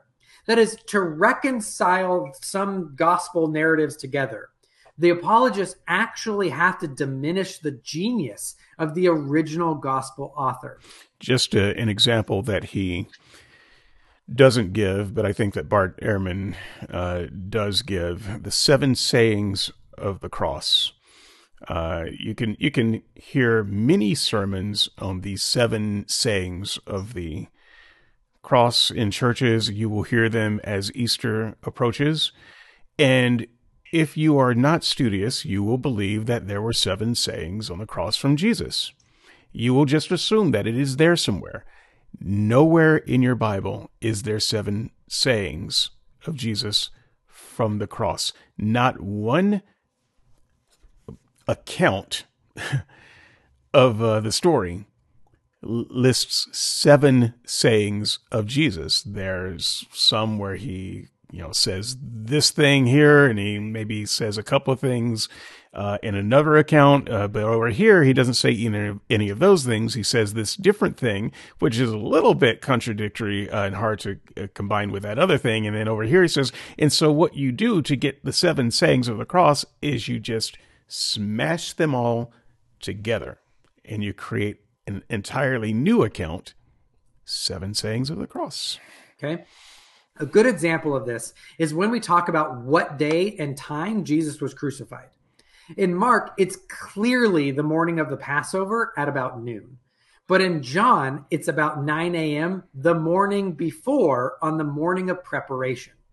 Now, some apologists will try to smooth this over and they'll say that Mark is talking about the Passover. But what John is talking about is the day of preparation for the Sabbath not the day of preparation for Passover. So they could actually be talking about the same day. That is, if Passover fell on a Thursday night to Friday morning, that would be the day of preparation for the Sabbath. So it could be the same day. The problem is that for John, The reason why he wants Jesus to be crucified on the day of preparation of the Passover is precisely because of the theological imagery of Jesus being the Lamb of God, the scapegoat sacrificed and butchered on our behalf. Well, the significance is only attached to the day of preparation for the Passover and not the Sabbath more generally. The Lamb of God theme barrels through the entire Gospel of John, starting with multiple statements of John in the first chapter, such as 129, where Jesus being the Lamb of God is specifically tied to Jesus's taking away the sin of the world, a clear allusion and foreshadowing of his saving death. This is repeated in 136. And so when Jesus is crucified, it's part of John's theological genius that he ties it to the slaughter of the lambs on the day of preparation for the Passover. The Sabbath is brought in in in the statement of John not to explain Jesus' crucifixion, but rather why his body had to be removed and buried. And notice that even if you buy the rather ad hoc explanation to reconcile the differences in the days, they still get the hours wrong. One says 9 a.m., one says noon. Now, is that a huge problem? No. In fact, neither would be a big problem if one got the day or the or the time wrong. I mean, if you ask or, or, if I ask you 30 years from now about what day of the week or the exact time of day something happened, 30 or 60 years before that, I wouldn't blame you or think you were lying or making it all up just because you may get what day of the week or hour it was wrong. Okay, I've got to stop you right there, Tyler. Um, because Christians, academics, tell us that these people had supernatural memories.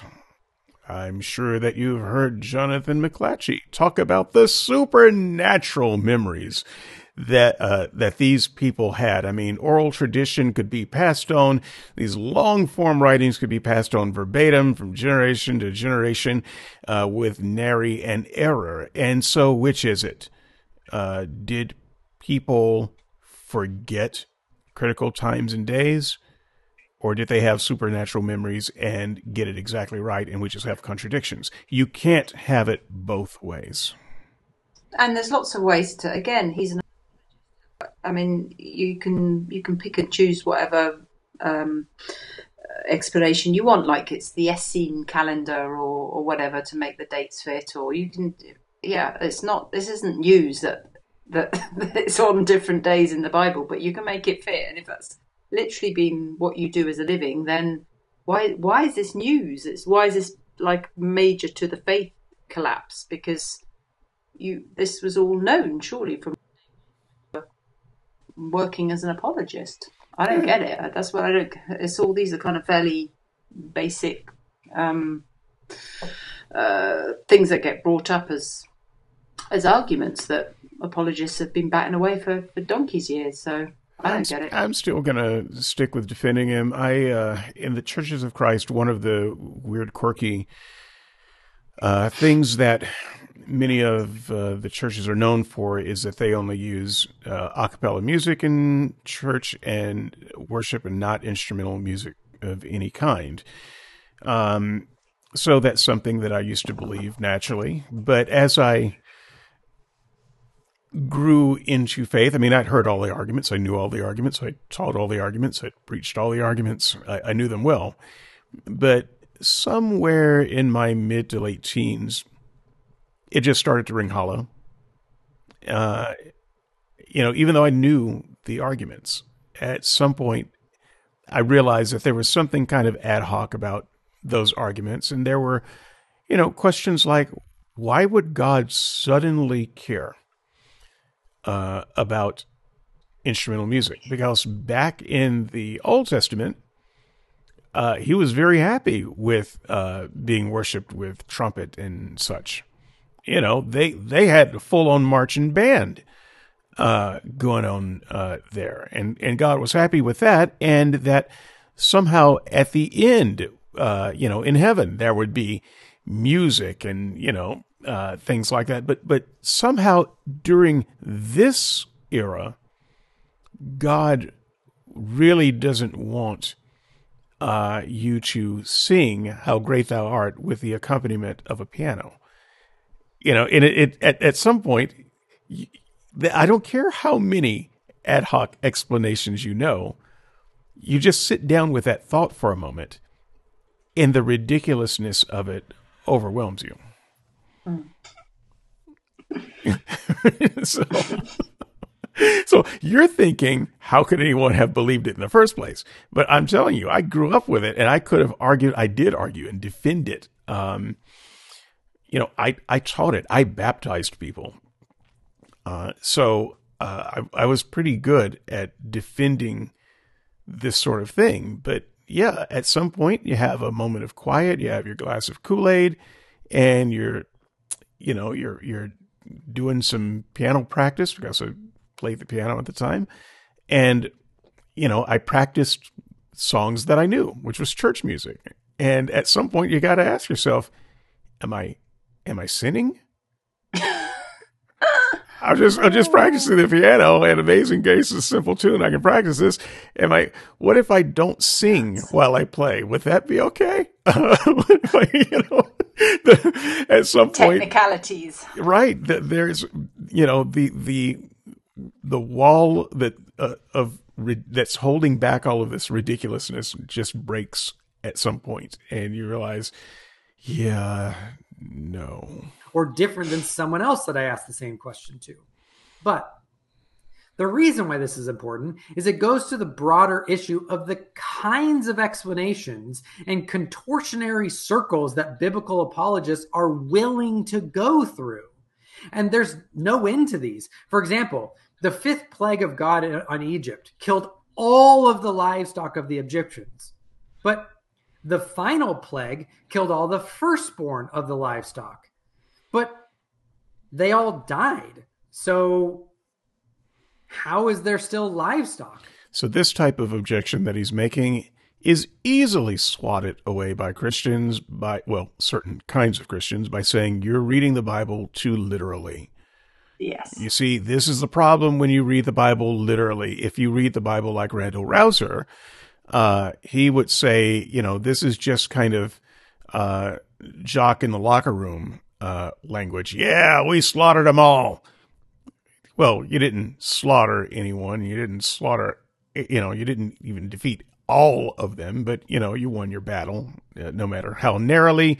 But then you you get this kind of jock exaggeration. That's how they wrote in the Old Testament. And so, when it says you know he killed all the livestock, it wasn't really all the livestock, and that's why there's livestock later. Like this is you know, but this is how Christians think, and this is how Christians uh, are objecting to Tyler today. Uh, and they would just say, well, you know, th- you've run into one of the serious problems with literalism, and you just need to read the Bible the way I do. Paul tells us in Galatians that at his conversion, he didn't go and consult any of uh, the apostles for three years. And only then it was Peter and James, Jesus' brother. In Acts, he goes right away to them and meets most of the apostles. So, which is it? What about the cause of suffering? Is it that the righteous suffer to be Christ like? Is it that the unrighteous suffer as God punishes them? Is it that the righteous suffer while the unrighteous prosper? Is it that the righteous suffer as a means of God to bless them? And so on. Well, it depends on what passage you read. Does God love and want all to be saved, or does he hate some and hide the gospel from them? Depends on what passage you read. Does God hold the sins of the father against his children, or does he not? As I presented above, it depends on what passage you read, and on and on. Now, this does not mean that I think all of the objections made against the Bible are good. Many of them are dumb, really dumb. When someone says the Bible cannot be true because it says bats are birds, I still roll my art my eyes so hard I might pull a muscle. Okay, but once again, this is the problem of you're reading the Bible slightly less literally than the mm-hmm. person to your right. the person to your right is reading it a little bit more literally, and they're looking at you as if you're the liberal, right? And you're looking at the person to your left as if they're the liberal. Uh, this is once again, though, kind of a blind spot with uh, with Christians. I, I think I mentioned that the Church of Christ has like five distinct flavors of its denomination, um, and I often talk about the main line or the mainstream churches of Christ. And I've had uh, some significant experience with at least four of the uh, of the distinct lines. None of them really recognize the other. And your idea of where the line of uh, right reading of the Bible and progressivism just happens to be where you are in that line. You know, no matter how conservative you are, there's someone to the right of you who says you're a liberal. so this is so true. This is this is kind of where what he is dealing with right now. Yeah, okay, bats are birds. Well, you're just reading the Bible too literally, he says, and the person who is right is saying you're not reading it literally enough. Like it's just dumb. And this also doesn't mean that there are not ways to get around or reconcile these conflicting passages. Someone who's creative with sufficient motivation can reconcile any two texts together, no matter how absurd or how ad hoc the explanation is. So I'm not saying that there's no proposed answer or solution to them. It's just that after years and years, it started to look like a big put up job. And while some explanations could be possible, a lot of them are just really, really bizarre and really ad hoc and really implausible. And when you start putting those things together, you start putting bottomless buckets inside of bottomless buckets inside of bottomless buckets and expecting it to hold three buckets full of water. There's a problem. The mountain of ad hoc explanations just became too big for me to continue to see it as an intellectually honest exercise for me to continue. Now, before going into my final section, I want to answer um, and, and, give uh, a response. I want to answer a kind of response I've gotten to these concerns, and that is that these really are only problems for a certain kind of Christianity. Um, the kind that holds to some manner of inspiration or inerrancy, and that rather than rejecting Christianity, I could just go progressive and deny those. Now, I'll admit that is possible, but there's a problem. I just think progressive Christianity is vacuous and self serving and so wildly subjective that it really is no better than just inventing my own religion because that's really what it is, or at least what it seems like to me. So I landed in the same place, except unlike him, I sojourned in progressive Christianity for a little while uh, before leaving the door. And so he he apparently did not. We still ended up reaching the same conclusion. so I'm not I'm not entirely sure um, how progressivism ends up feeling like a safe haven. I guess if if you are your your your psychological makeup is that you need some kind of God, you need some kind of supreme being, um, and you need that God to be bigger than you and the grounding of love and so forth. Progressivism is a nice, safe place to be. But I wasn't looking for a safe place to hide my God.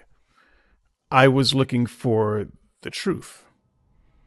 And for those who care more about truth than security, progressivism ends up being a very temporary stay. Did you ever uh, give progressive Christianity a try?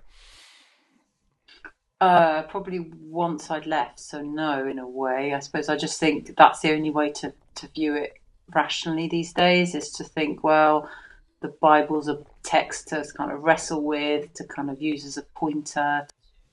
Um, yeah, so it is subjective, as you say, but um, it's to give you some ideas, some lessons, some sort of Aesop's fables almost for life lessons. And um, so it's the only way that any form of Christianity makes sense to me. But is it even progressive? I don't know. I can't get a handle on whether these kind of views were seen before. We, we might be calling it progressive when actually uh, there may have been periods of time when this was kind of the the, the Bible was used because this whole literalism thing is more of an American 19th century invention. It's not it's not the way necessarily the Bible's been seen at all in the past.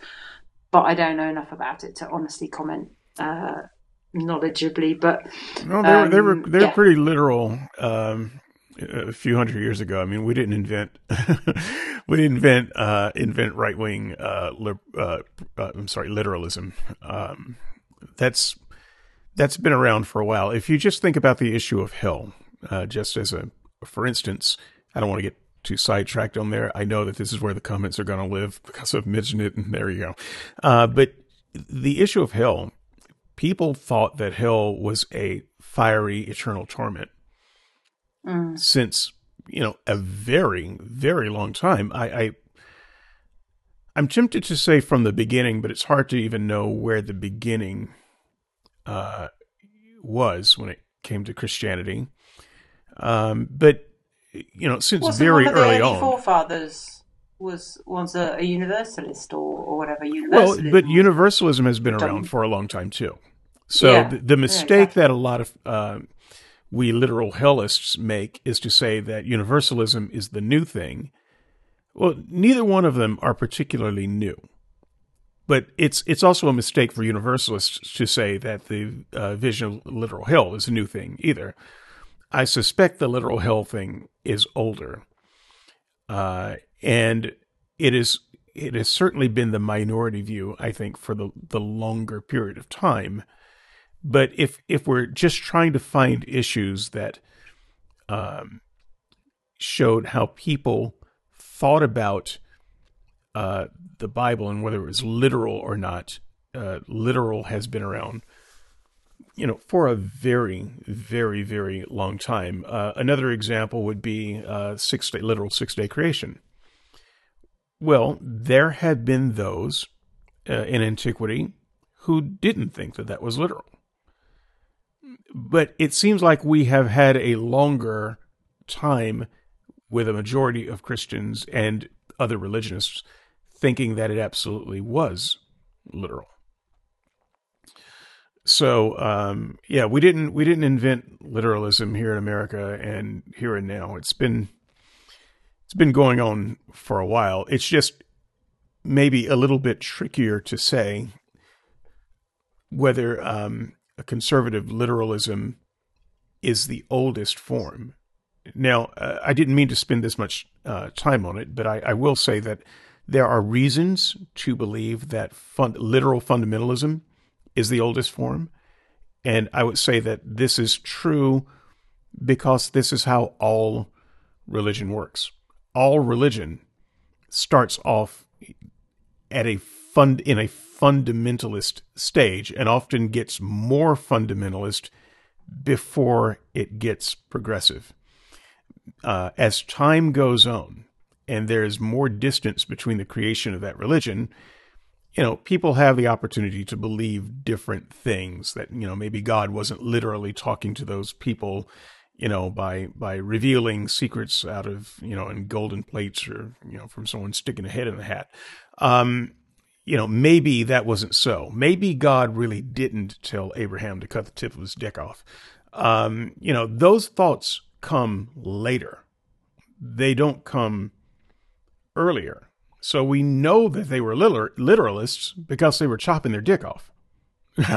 so th- that's how you know that literalism reigned. right? Uh, Abraham, Moses, uh, Jacob, these were not progressives. so, and, and whoever wrote their stories were not progressives. So, um, this is true with uh, all religion. You know, is Islam uh, is you know very very literal, very very right wing, very very fundamentalist early on, a, a religion of war, and then it became over time a progressive religion of peace. Uh, so this is just the way, the normal way of religion.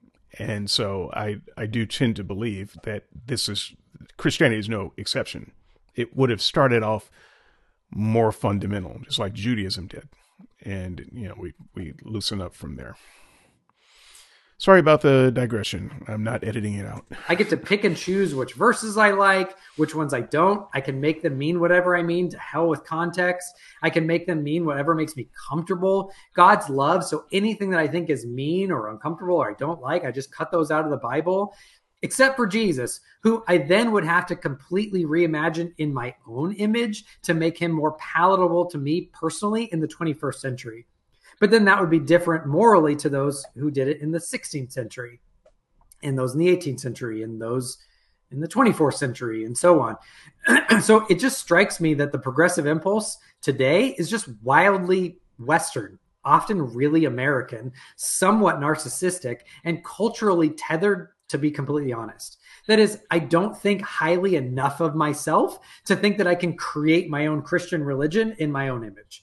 It seems to me the only Christianity worth believing and and worth actually having a, a, some type of commitment to would be a crunchy, old timey, robust Christianity of the his, historically orthodox and theologically consistent uh, variety that takes the Bible as objectively inspired revelation from from God.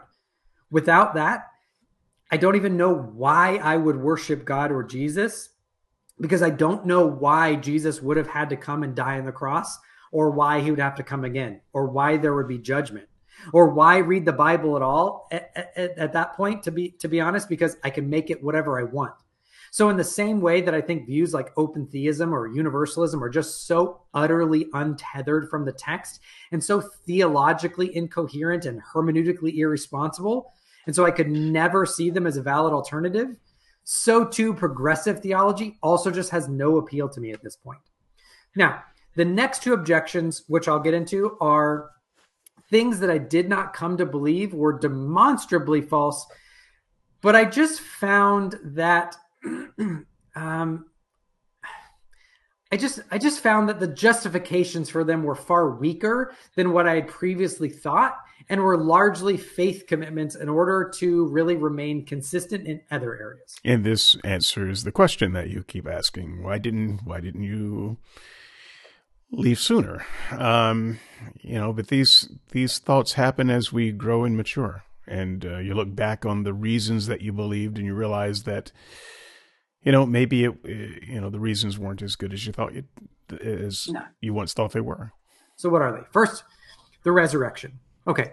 I found arguments for the resurrection uh, that were made were a variety that uh, I mentioned above, where they committed a kind of Motte and Bailey fallacy in which they sought to stop right there. Uh, did you know what a Motte and Bailey fallacy was, or did you look it up? Be honest. Neither. Well, I didn't know what it was, and I didn't look it up. I just assumed it was one of those. I, I understood what he meant from the context afterwards yeah. So, um, to oversimplify, I, by the way, I looked it up. Um, okay. To oversimplify these fallacies, I don't know, man. Um, it's uh, the type of argument where you try to prove a relatively defensible thing and let that also try to use that to also then prove a less defensible thing. You know, uh, an, an example would be like uh, the the writers of the Gospels uh, got uh, locations and distances and geography uh, largely correct. It's the New York Superman uh, fallacy, isn't it? That just because New York is described correctly in Superman, that doesn't mean that uh, Spider Man or which exactly that's um, that is that is a classic yeah. And Bailey um, right fallacy. Um, so yeah, the, you get you get these you know some of these details in the Gospels correct, and therefore these are reliable historians who you can trust when they start uh, babbling nonsense. Um, so just wanted to I wanted to put that out there because that the first four times I listened to this, I I assumed that I knew what it meant by context, but I realized I didn't, and I needed to look it up, and I wanted the audience to, at, at risk of mansplaining, to make sure that uh, everyone understood that one. To demonstrate some uncontested fact, like that the Gospels were historically reliable broadly on things like names and places, but then they try to squeeze some other kind of supernatural or miraculous juice from that. That therefore all the miracle claims are true, or the resurrection claim, or the theological statements are true, or they would move from the Gospels being early to therefore they're reliable on claim uh, on claiming Jesus rose from the dead. This kind of Motte and Bailey fallacy was pervasive in pretty much all cases that I saw for the, the reliability of the scriptures, and in some of the cases for the resurrection, not all.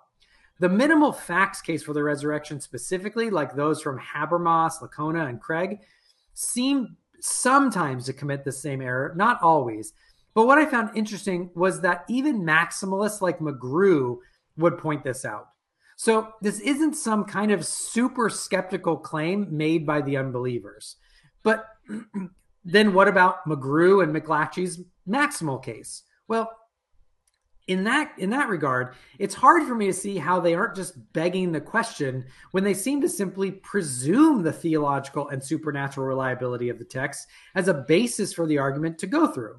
Now, again, I'm going to have full episodes interacting with both minimal and maximal fact uh, views. He's uh, he's almost done. Let me just uh, use this as an advertisement for uh, Matt and Andrew's Still Unbelievable. They recently uh, did a show uh, debating Jonathan McLatchie, who was just mentioned here. And since they recently did that, that show should be out sometime in September because they are really slow at getting them out. but, as a, as a, uh, but then again, they're very careful uh, at editing and you know trying to put out a good product. Whereas me, when I do a show, um, I get it out the same day, warts and all. so look out for that one. Uh, if I uh, remember to do so when it comes out, uh, I'll link to that, or if someone else sees it, uh, be sure to link to that. Uh, I think that Jonathan has been on their show a couple of times, and I've had one occasion uh, to speak with Jonathan myself. So, still unbelievable. a lot of good content there. So please don't think that this one paragraph summary uh, interaction with them is my flippantly hand waving them away. I've studied these for years. Again, I'm simply stating the variety of intellectual challenges to my prior Christian beliefs that all started cropping up at the same time and culminated in my in my deconversion. Okay. The final big category that caused me issues was the atonement.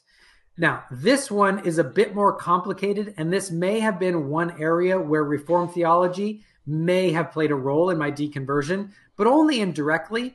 And if when if I'm honestly think about it, since there were other views are more problematic and less exegetically supportable, that therefore even when I deconverted uh, because of this issue or part of it, and it was in the shape of Reformed theology, I probably would have de- deconverted sooner and just in a different shape had I been convinced of some other view. Okay, so one other small interruption I'm going to make here. This is a plea to Brian I. and uh, Marvin. Yeah, I'll, I'll, make this plea to both of you.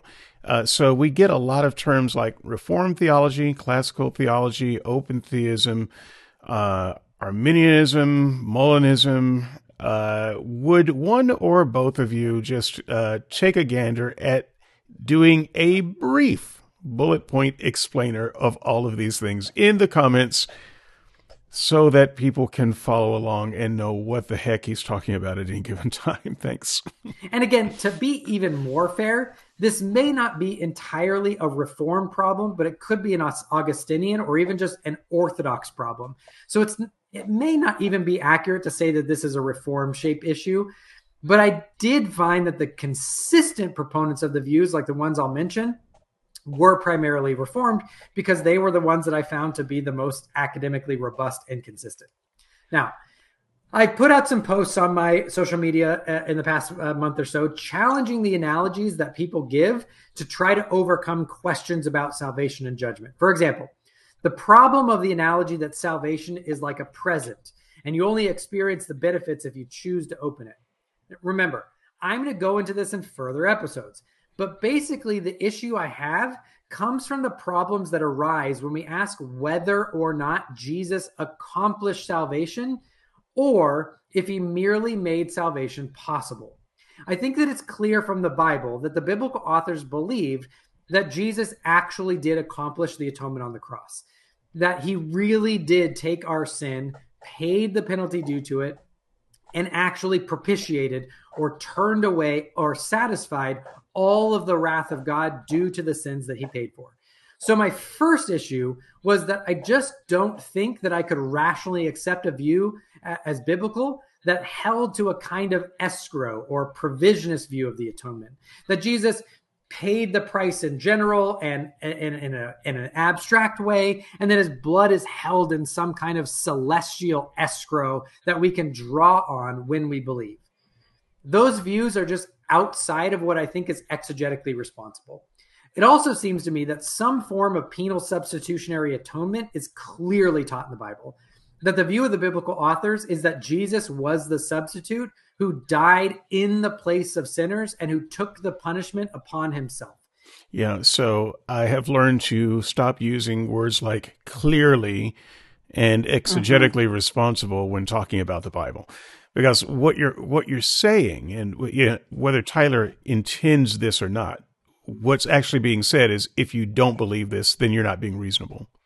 You're not being exegetically responsible. You're not looking at this in a uh, proper and appropriate way. And so the reason you disagree is because uh, you are not being responsible with the way you read the Bible. That is um, how I thought as a fundamentalist uh, and it's how I felt even after I left the faith. And it's only been recently that I've been able to think in other ways. Uh, so I just want to make it clear that just because I read the Bible a certain way now doesn't mean that I've got the only or even the right reading of it, and I do not dismiss other people's uh, opinions and readings of it simply because they have a different reading. There's, I, I think there's uh, largely no way to know what there, any given there, author thought at the time. Exactly. There should actually be a law that says you can't put the word the Bible clearly says in a sentence. They shouldn't be words that ever go together because yeah. there's no such thing. And I think he says, oh, you know, clearly it's penal substitution. Well, there's plenty of people who will tell him clearly it says quite the opposite. Right. The whole problem. And they both think they're completely right about the way they're, they're viewing it, which is actually my major argument for believing that nobody really knows. Um, and so they all think they've got the, the, the one way of seeing it. Um, so uh, he's right in the sense of the progressive way you can sort of pick and choose what you want, but but you genuinely can because there's so yeah. many views out there that he just take from the buffet whatever you want. Yeah, and honestly, if if it is clearly one way in the Bible, then what are you saying about people who have a different view? Mm-hmm. Uh, you you have to be saying one of two things, neither of which you really want to say. Thing number one, they're insincere when they read the Bible. Thing number two, they're stupid. I mean, you you got two choices, and there really isn't any nuance. If it's clear, if mm-hmm. it's obvious what is being said, you either purposely don't want to know or you are mentally incapacitated so that you can't know. Hmm. So it's, you know, for that reason alone, should probably avoid things like clearly the Bible says. make it law. Make it law. if only. he died in their place and procured their salvation then on the cross the, the biblical authors viewed him as the actual savior of his people, not a potential savior of a faceless group. Now, other views of the atonement may be correct, such as a moral influence view, or a government view, or a Christus Victor view. But I take it that those views would be true in tandem with the penal substitutionary view. They don't undermine it or replace it, but they augment it. That the atonement in the Bible may accomplish more than the substitutionary view, but it doesn't accomplish less than that. That it may be more than a legal or a commercial transaction, but it isn't less than that. And so it seems that for those for whom Christ died, forgiveness and the turning away of God's wrath for sin has been accomplished already. Okay, so then what? Well, why then do any not sorry, why then do any who do not believe suffer wrath in hell? It seems to me that one must commit themselves to either some kind of universalism or a limited view of the atonement, like what we find in Reformed theology. However, so the limited view of the atonement. Once again, this this may not be familiar terminology to you. It makes perfect sense if you're a Tulip Calvinist, which um, which uh, Tyler used to be. So uh, he's he's speaking from that uh, perspective. But uh, this is one of these things that I've also kind of recently come around to. Um, I don't believe the Bible teaches it, but the the question is why not universalism? Um, why shouldn't it be universalism? So he's going to talk about uh, that a little bit uh, as it comes to an end. Love to have uh, a little bit of discussion about that in the comments. If universalism is true, then it's unclear on how we should read huge sections of the Bible. So Christianity may end up being universalistic, but biblical Christianity is not. And again, see my comments above about why I think the only type of Christianity worth believing is biblical Christianity. So I'd have to give up the Bible, uh, and, and, I, uh, sorry, I'd have to give up what the, uh, what uh, the Bible I thought on that view anyway, which I mentioned above, would just be a view that isn't appealing and would feel like throwing out the inspirational baby with the atonement bathwater. Now, I'll talk more in later episodes on universalism and why I would reject it, even if one is willing to reject the Bible. But for now, again, let it suffice to say that it seems to me that the only kind of Christianity worth believing is the one that does have some kind of significant revelational claim that does not turn that very same revelation into kind of an incoherent subjective wax nose. But what about the other side? What about the reformed side? The wax nose. Wikipedia is your friend. Limited atonement side. What was the issue there? I mean, wouldn't the limited atonement solve the tension? Well, sort of. And it's why Reformed theology probably actually preserved me in the faith longer than I probably would have had I affirmed some other view. But then the problem here uh, was just why? why couldn't God just atone and supernaturally regenerate all people? I mean, he could have his own sufficient reasons, like for his own glory or display mercy to his people, like in Romans 8, sure. But why not display mercy to all people so that they all still could give you glory? Why not atone for the fallen angels? Are they not moral agents either? Well, I think Reformed exegetes are far more hermeneutically sound and actually exegete passages in a far more accurate way than the non their non-reformed kin, it didn't resolve the theological issues that such a view entails. Basically, if the reform view is true, and I think it's more likely true than its competitors, and it solves way more of the issues, it still entails some other problems, such as why isn't universalism true? God being in absolute control and having the ability to call whomever he desires and regenerate all whom he wills, that would be the best grounds for universalism possible. But that's not what an exegetically responsible reading of the Bible presents. Stop saying that. Um, Sarah, uh, just it, this is a tangent. Uh, we're almost done, and I don't, I won't, I don't want to forget it. So uh, you were like a, a wacky Pentecostal. Uh, I, I mean, I, I don't know what the proper term for that is. Um, wacky Pentecostal, wacky you, charismatic. Yeah, uh, you believed in angels and stuff. Um, did you believe that the angels would have a chance to repent? Uh, uh a third went off off with the other guy. But um, no, I think they would. Well, no, because they all became demons, don't they? Presumably, Right, They're- but what? Why wouldn't the demons have a chance to repent?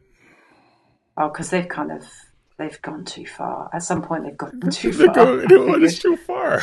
so, I mean, um, they're it's free just- will creatures, right? No, they're under Satan's influence. I thought. Well, wait a minute. weren't they weren't they free will autonomy. creatures before? Yeah, before, but now. Okay, so so when Satan. Is over has overtaken you, you're not a free will creature. Yeah, you're just a conduit for him. He's just How is that different from humans who are overtaken by Satan? Well, exactly. You want to avoid that. Okay, but humans get a chance to repent, right? I mean, there's a there's Oh, an ah, yeah. opportunity for repentance for humans. So what I'm trying to understand is why the angels would be different. He mentioned angels just now. Why would angels be different in in that their course was set and they had no opportunity to uh, correct their course? Uh, They, their course was set, so he thinks it's like a Calvinist, the elect for the angels as well, do they? Or does he? I don't know because I don't know of any Christians who think that angels have a path of redemption. But I'm wondering why angels wouldn't have a path of redemption. They are just they've, like they, they've seen too much, man. They've seen too much. They've been there. They, they had their chance. They they got to the heaven thing and they still rejected it, which was a concern to me because how good is it up there, really? I take um, uh, yeah, no, I never really worried about angels. They had their Mm-hmm. chance. They blew it. Sodom. I take your explanation, and I uh, my response to that is the expression on Tyler's frozen face right now. which is what the reform scholars are best at. Do you see? Do you see the the tension? So the view that I think takes the Bible the the most exegetically, responsibly, and seriously means that it also cannot simply dismiss the passages about reprobates and judgment and damnation in the same way that the universalists and the progressives do. That is, it's precisely because I think that the reform view is so true to the text and won't treat it like a theological wax nose that I found the tension to be insurmountable and it can't answer it because it can't it can't avail itself of the same type of answers that the ones who don't take the passages as exegetically responsibly can. Okay, with all that said, I'm going to wrap up this episode. I'm going to go to the questions. I do have some discussions again uh, on uh, uh, coming up on the books uh, in the coming weeks, dealing with divine determinism, compatibilism, divine hiddenness, and so forth. So if you like this content and want to see more, please hit the subscribe. Okay, that's good. Um, okay, I thought that was um, fairly brilliant. Um, frankly, despite the, the the pushbacks that I had, and in fact, the the first time I went through it, I thought this guy's cribbing my stuff. I should I should write a, a fifty page book just on this video and these arguments. And I still might because I like writing words that apparently nobody reads. Um, can't help it. It's what I do, writer. So, um, yeah, I, I thought it was uh, very well argued um, for the most part. And I, I certainly recognized where he was. Uh, you know, I, I I have been largely in that same place along my journey, a few few different routes, and I, I wish him well. I, I really do. I don't I don't mean to take his story and use it in some kind of exploitative fashion that he would not uh, approve of.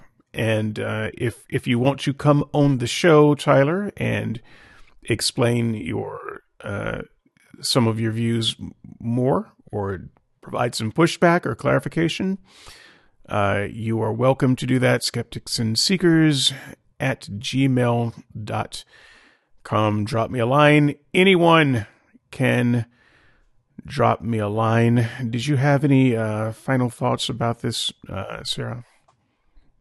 Um, fine final thoughts. I suppose. Um, I just yeah, he's. Uh, I wish him well. I hope he uh, he, he, he can find his way. I, I, I'd suggest he chills out and not worry about trying to work it all out. Even just taking off the Jesus glasses, and you know he's pulled all the threads and he's pulled the Jenga game, and the whole thing's kind of collapsed around him, and he's kind of trying to get it back in order, which uh, we all did, and we try to where where do I fit now and stuff, but um, I just encourage him not not to worry about it and just to look at the fact that very few people, um, you know, well, no one really knows the answer to these well, life's big questions, and the Christians just pretend to or believe they have faith in it that they have.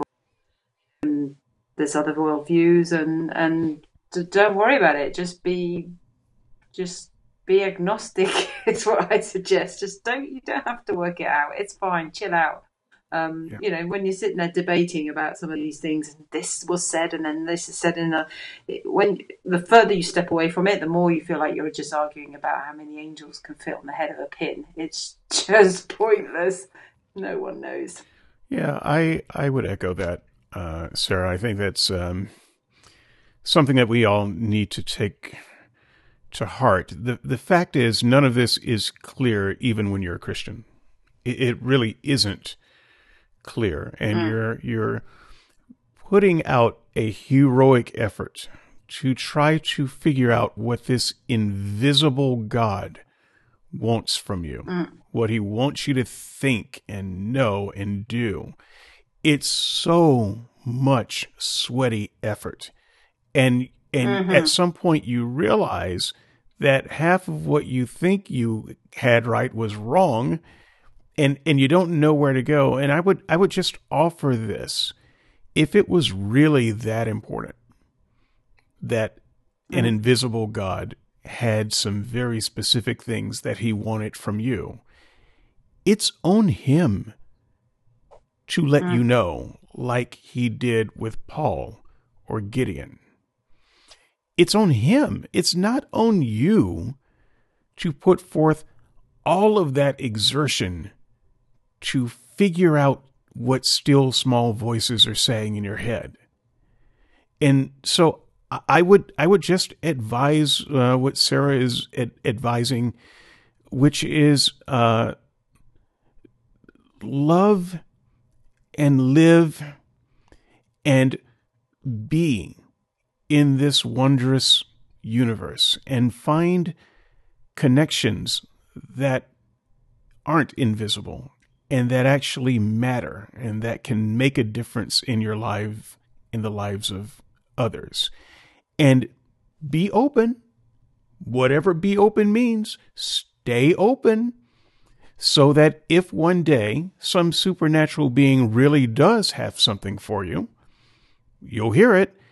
But until then, dare I say, dare I make the satanic creed eat drink, and be merry. That's um, that's all for now. Thank you so much, Sarah. I am looking forward to next month when we do this all again. And to all of you, we will see you next week. It's everyone's favorite Brit, Matthew. We'll see you next time. Bye bye. Goodbye.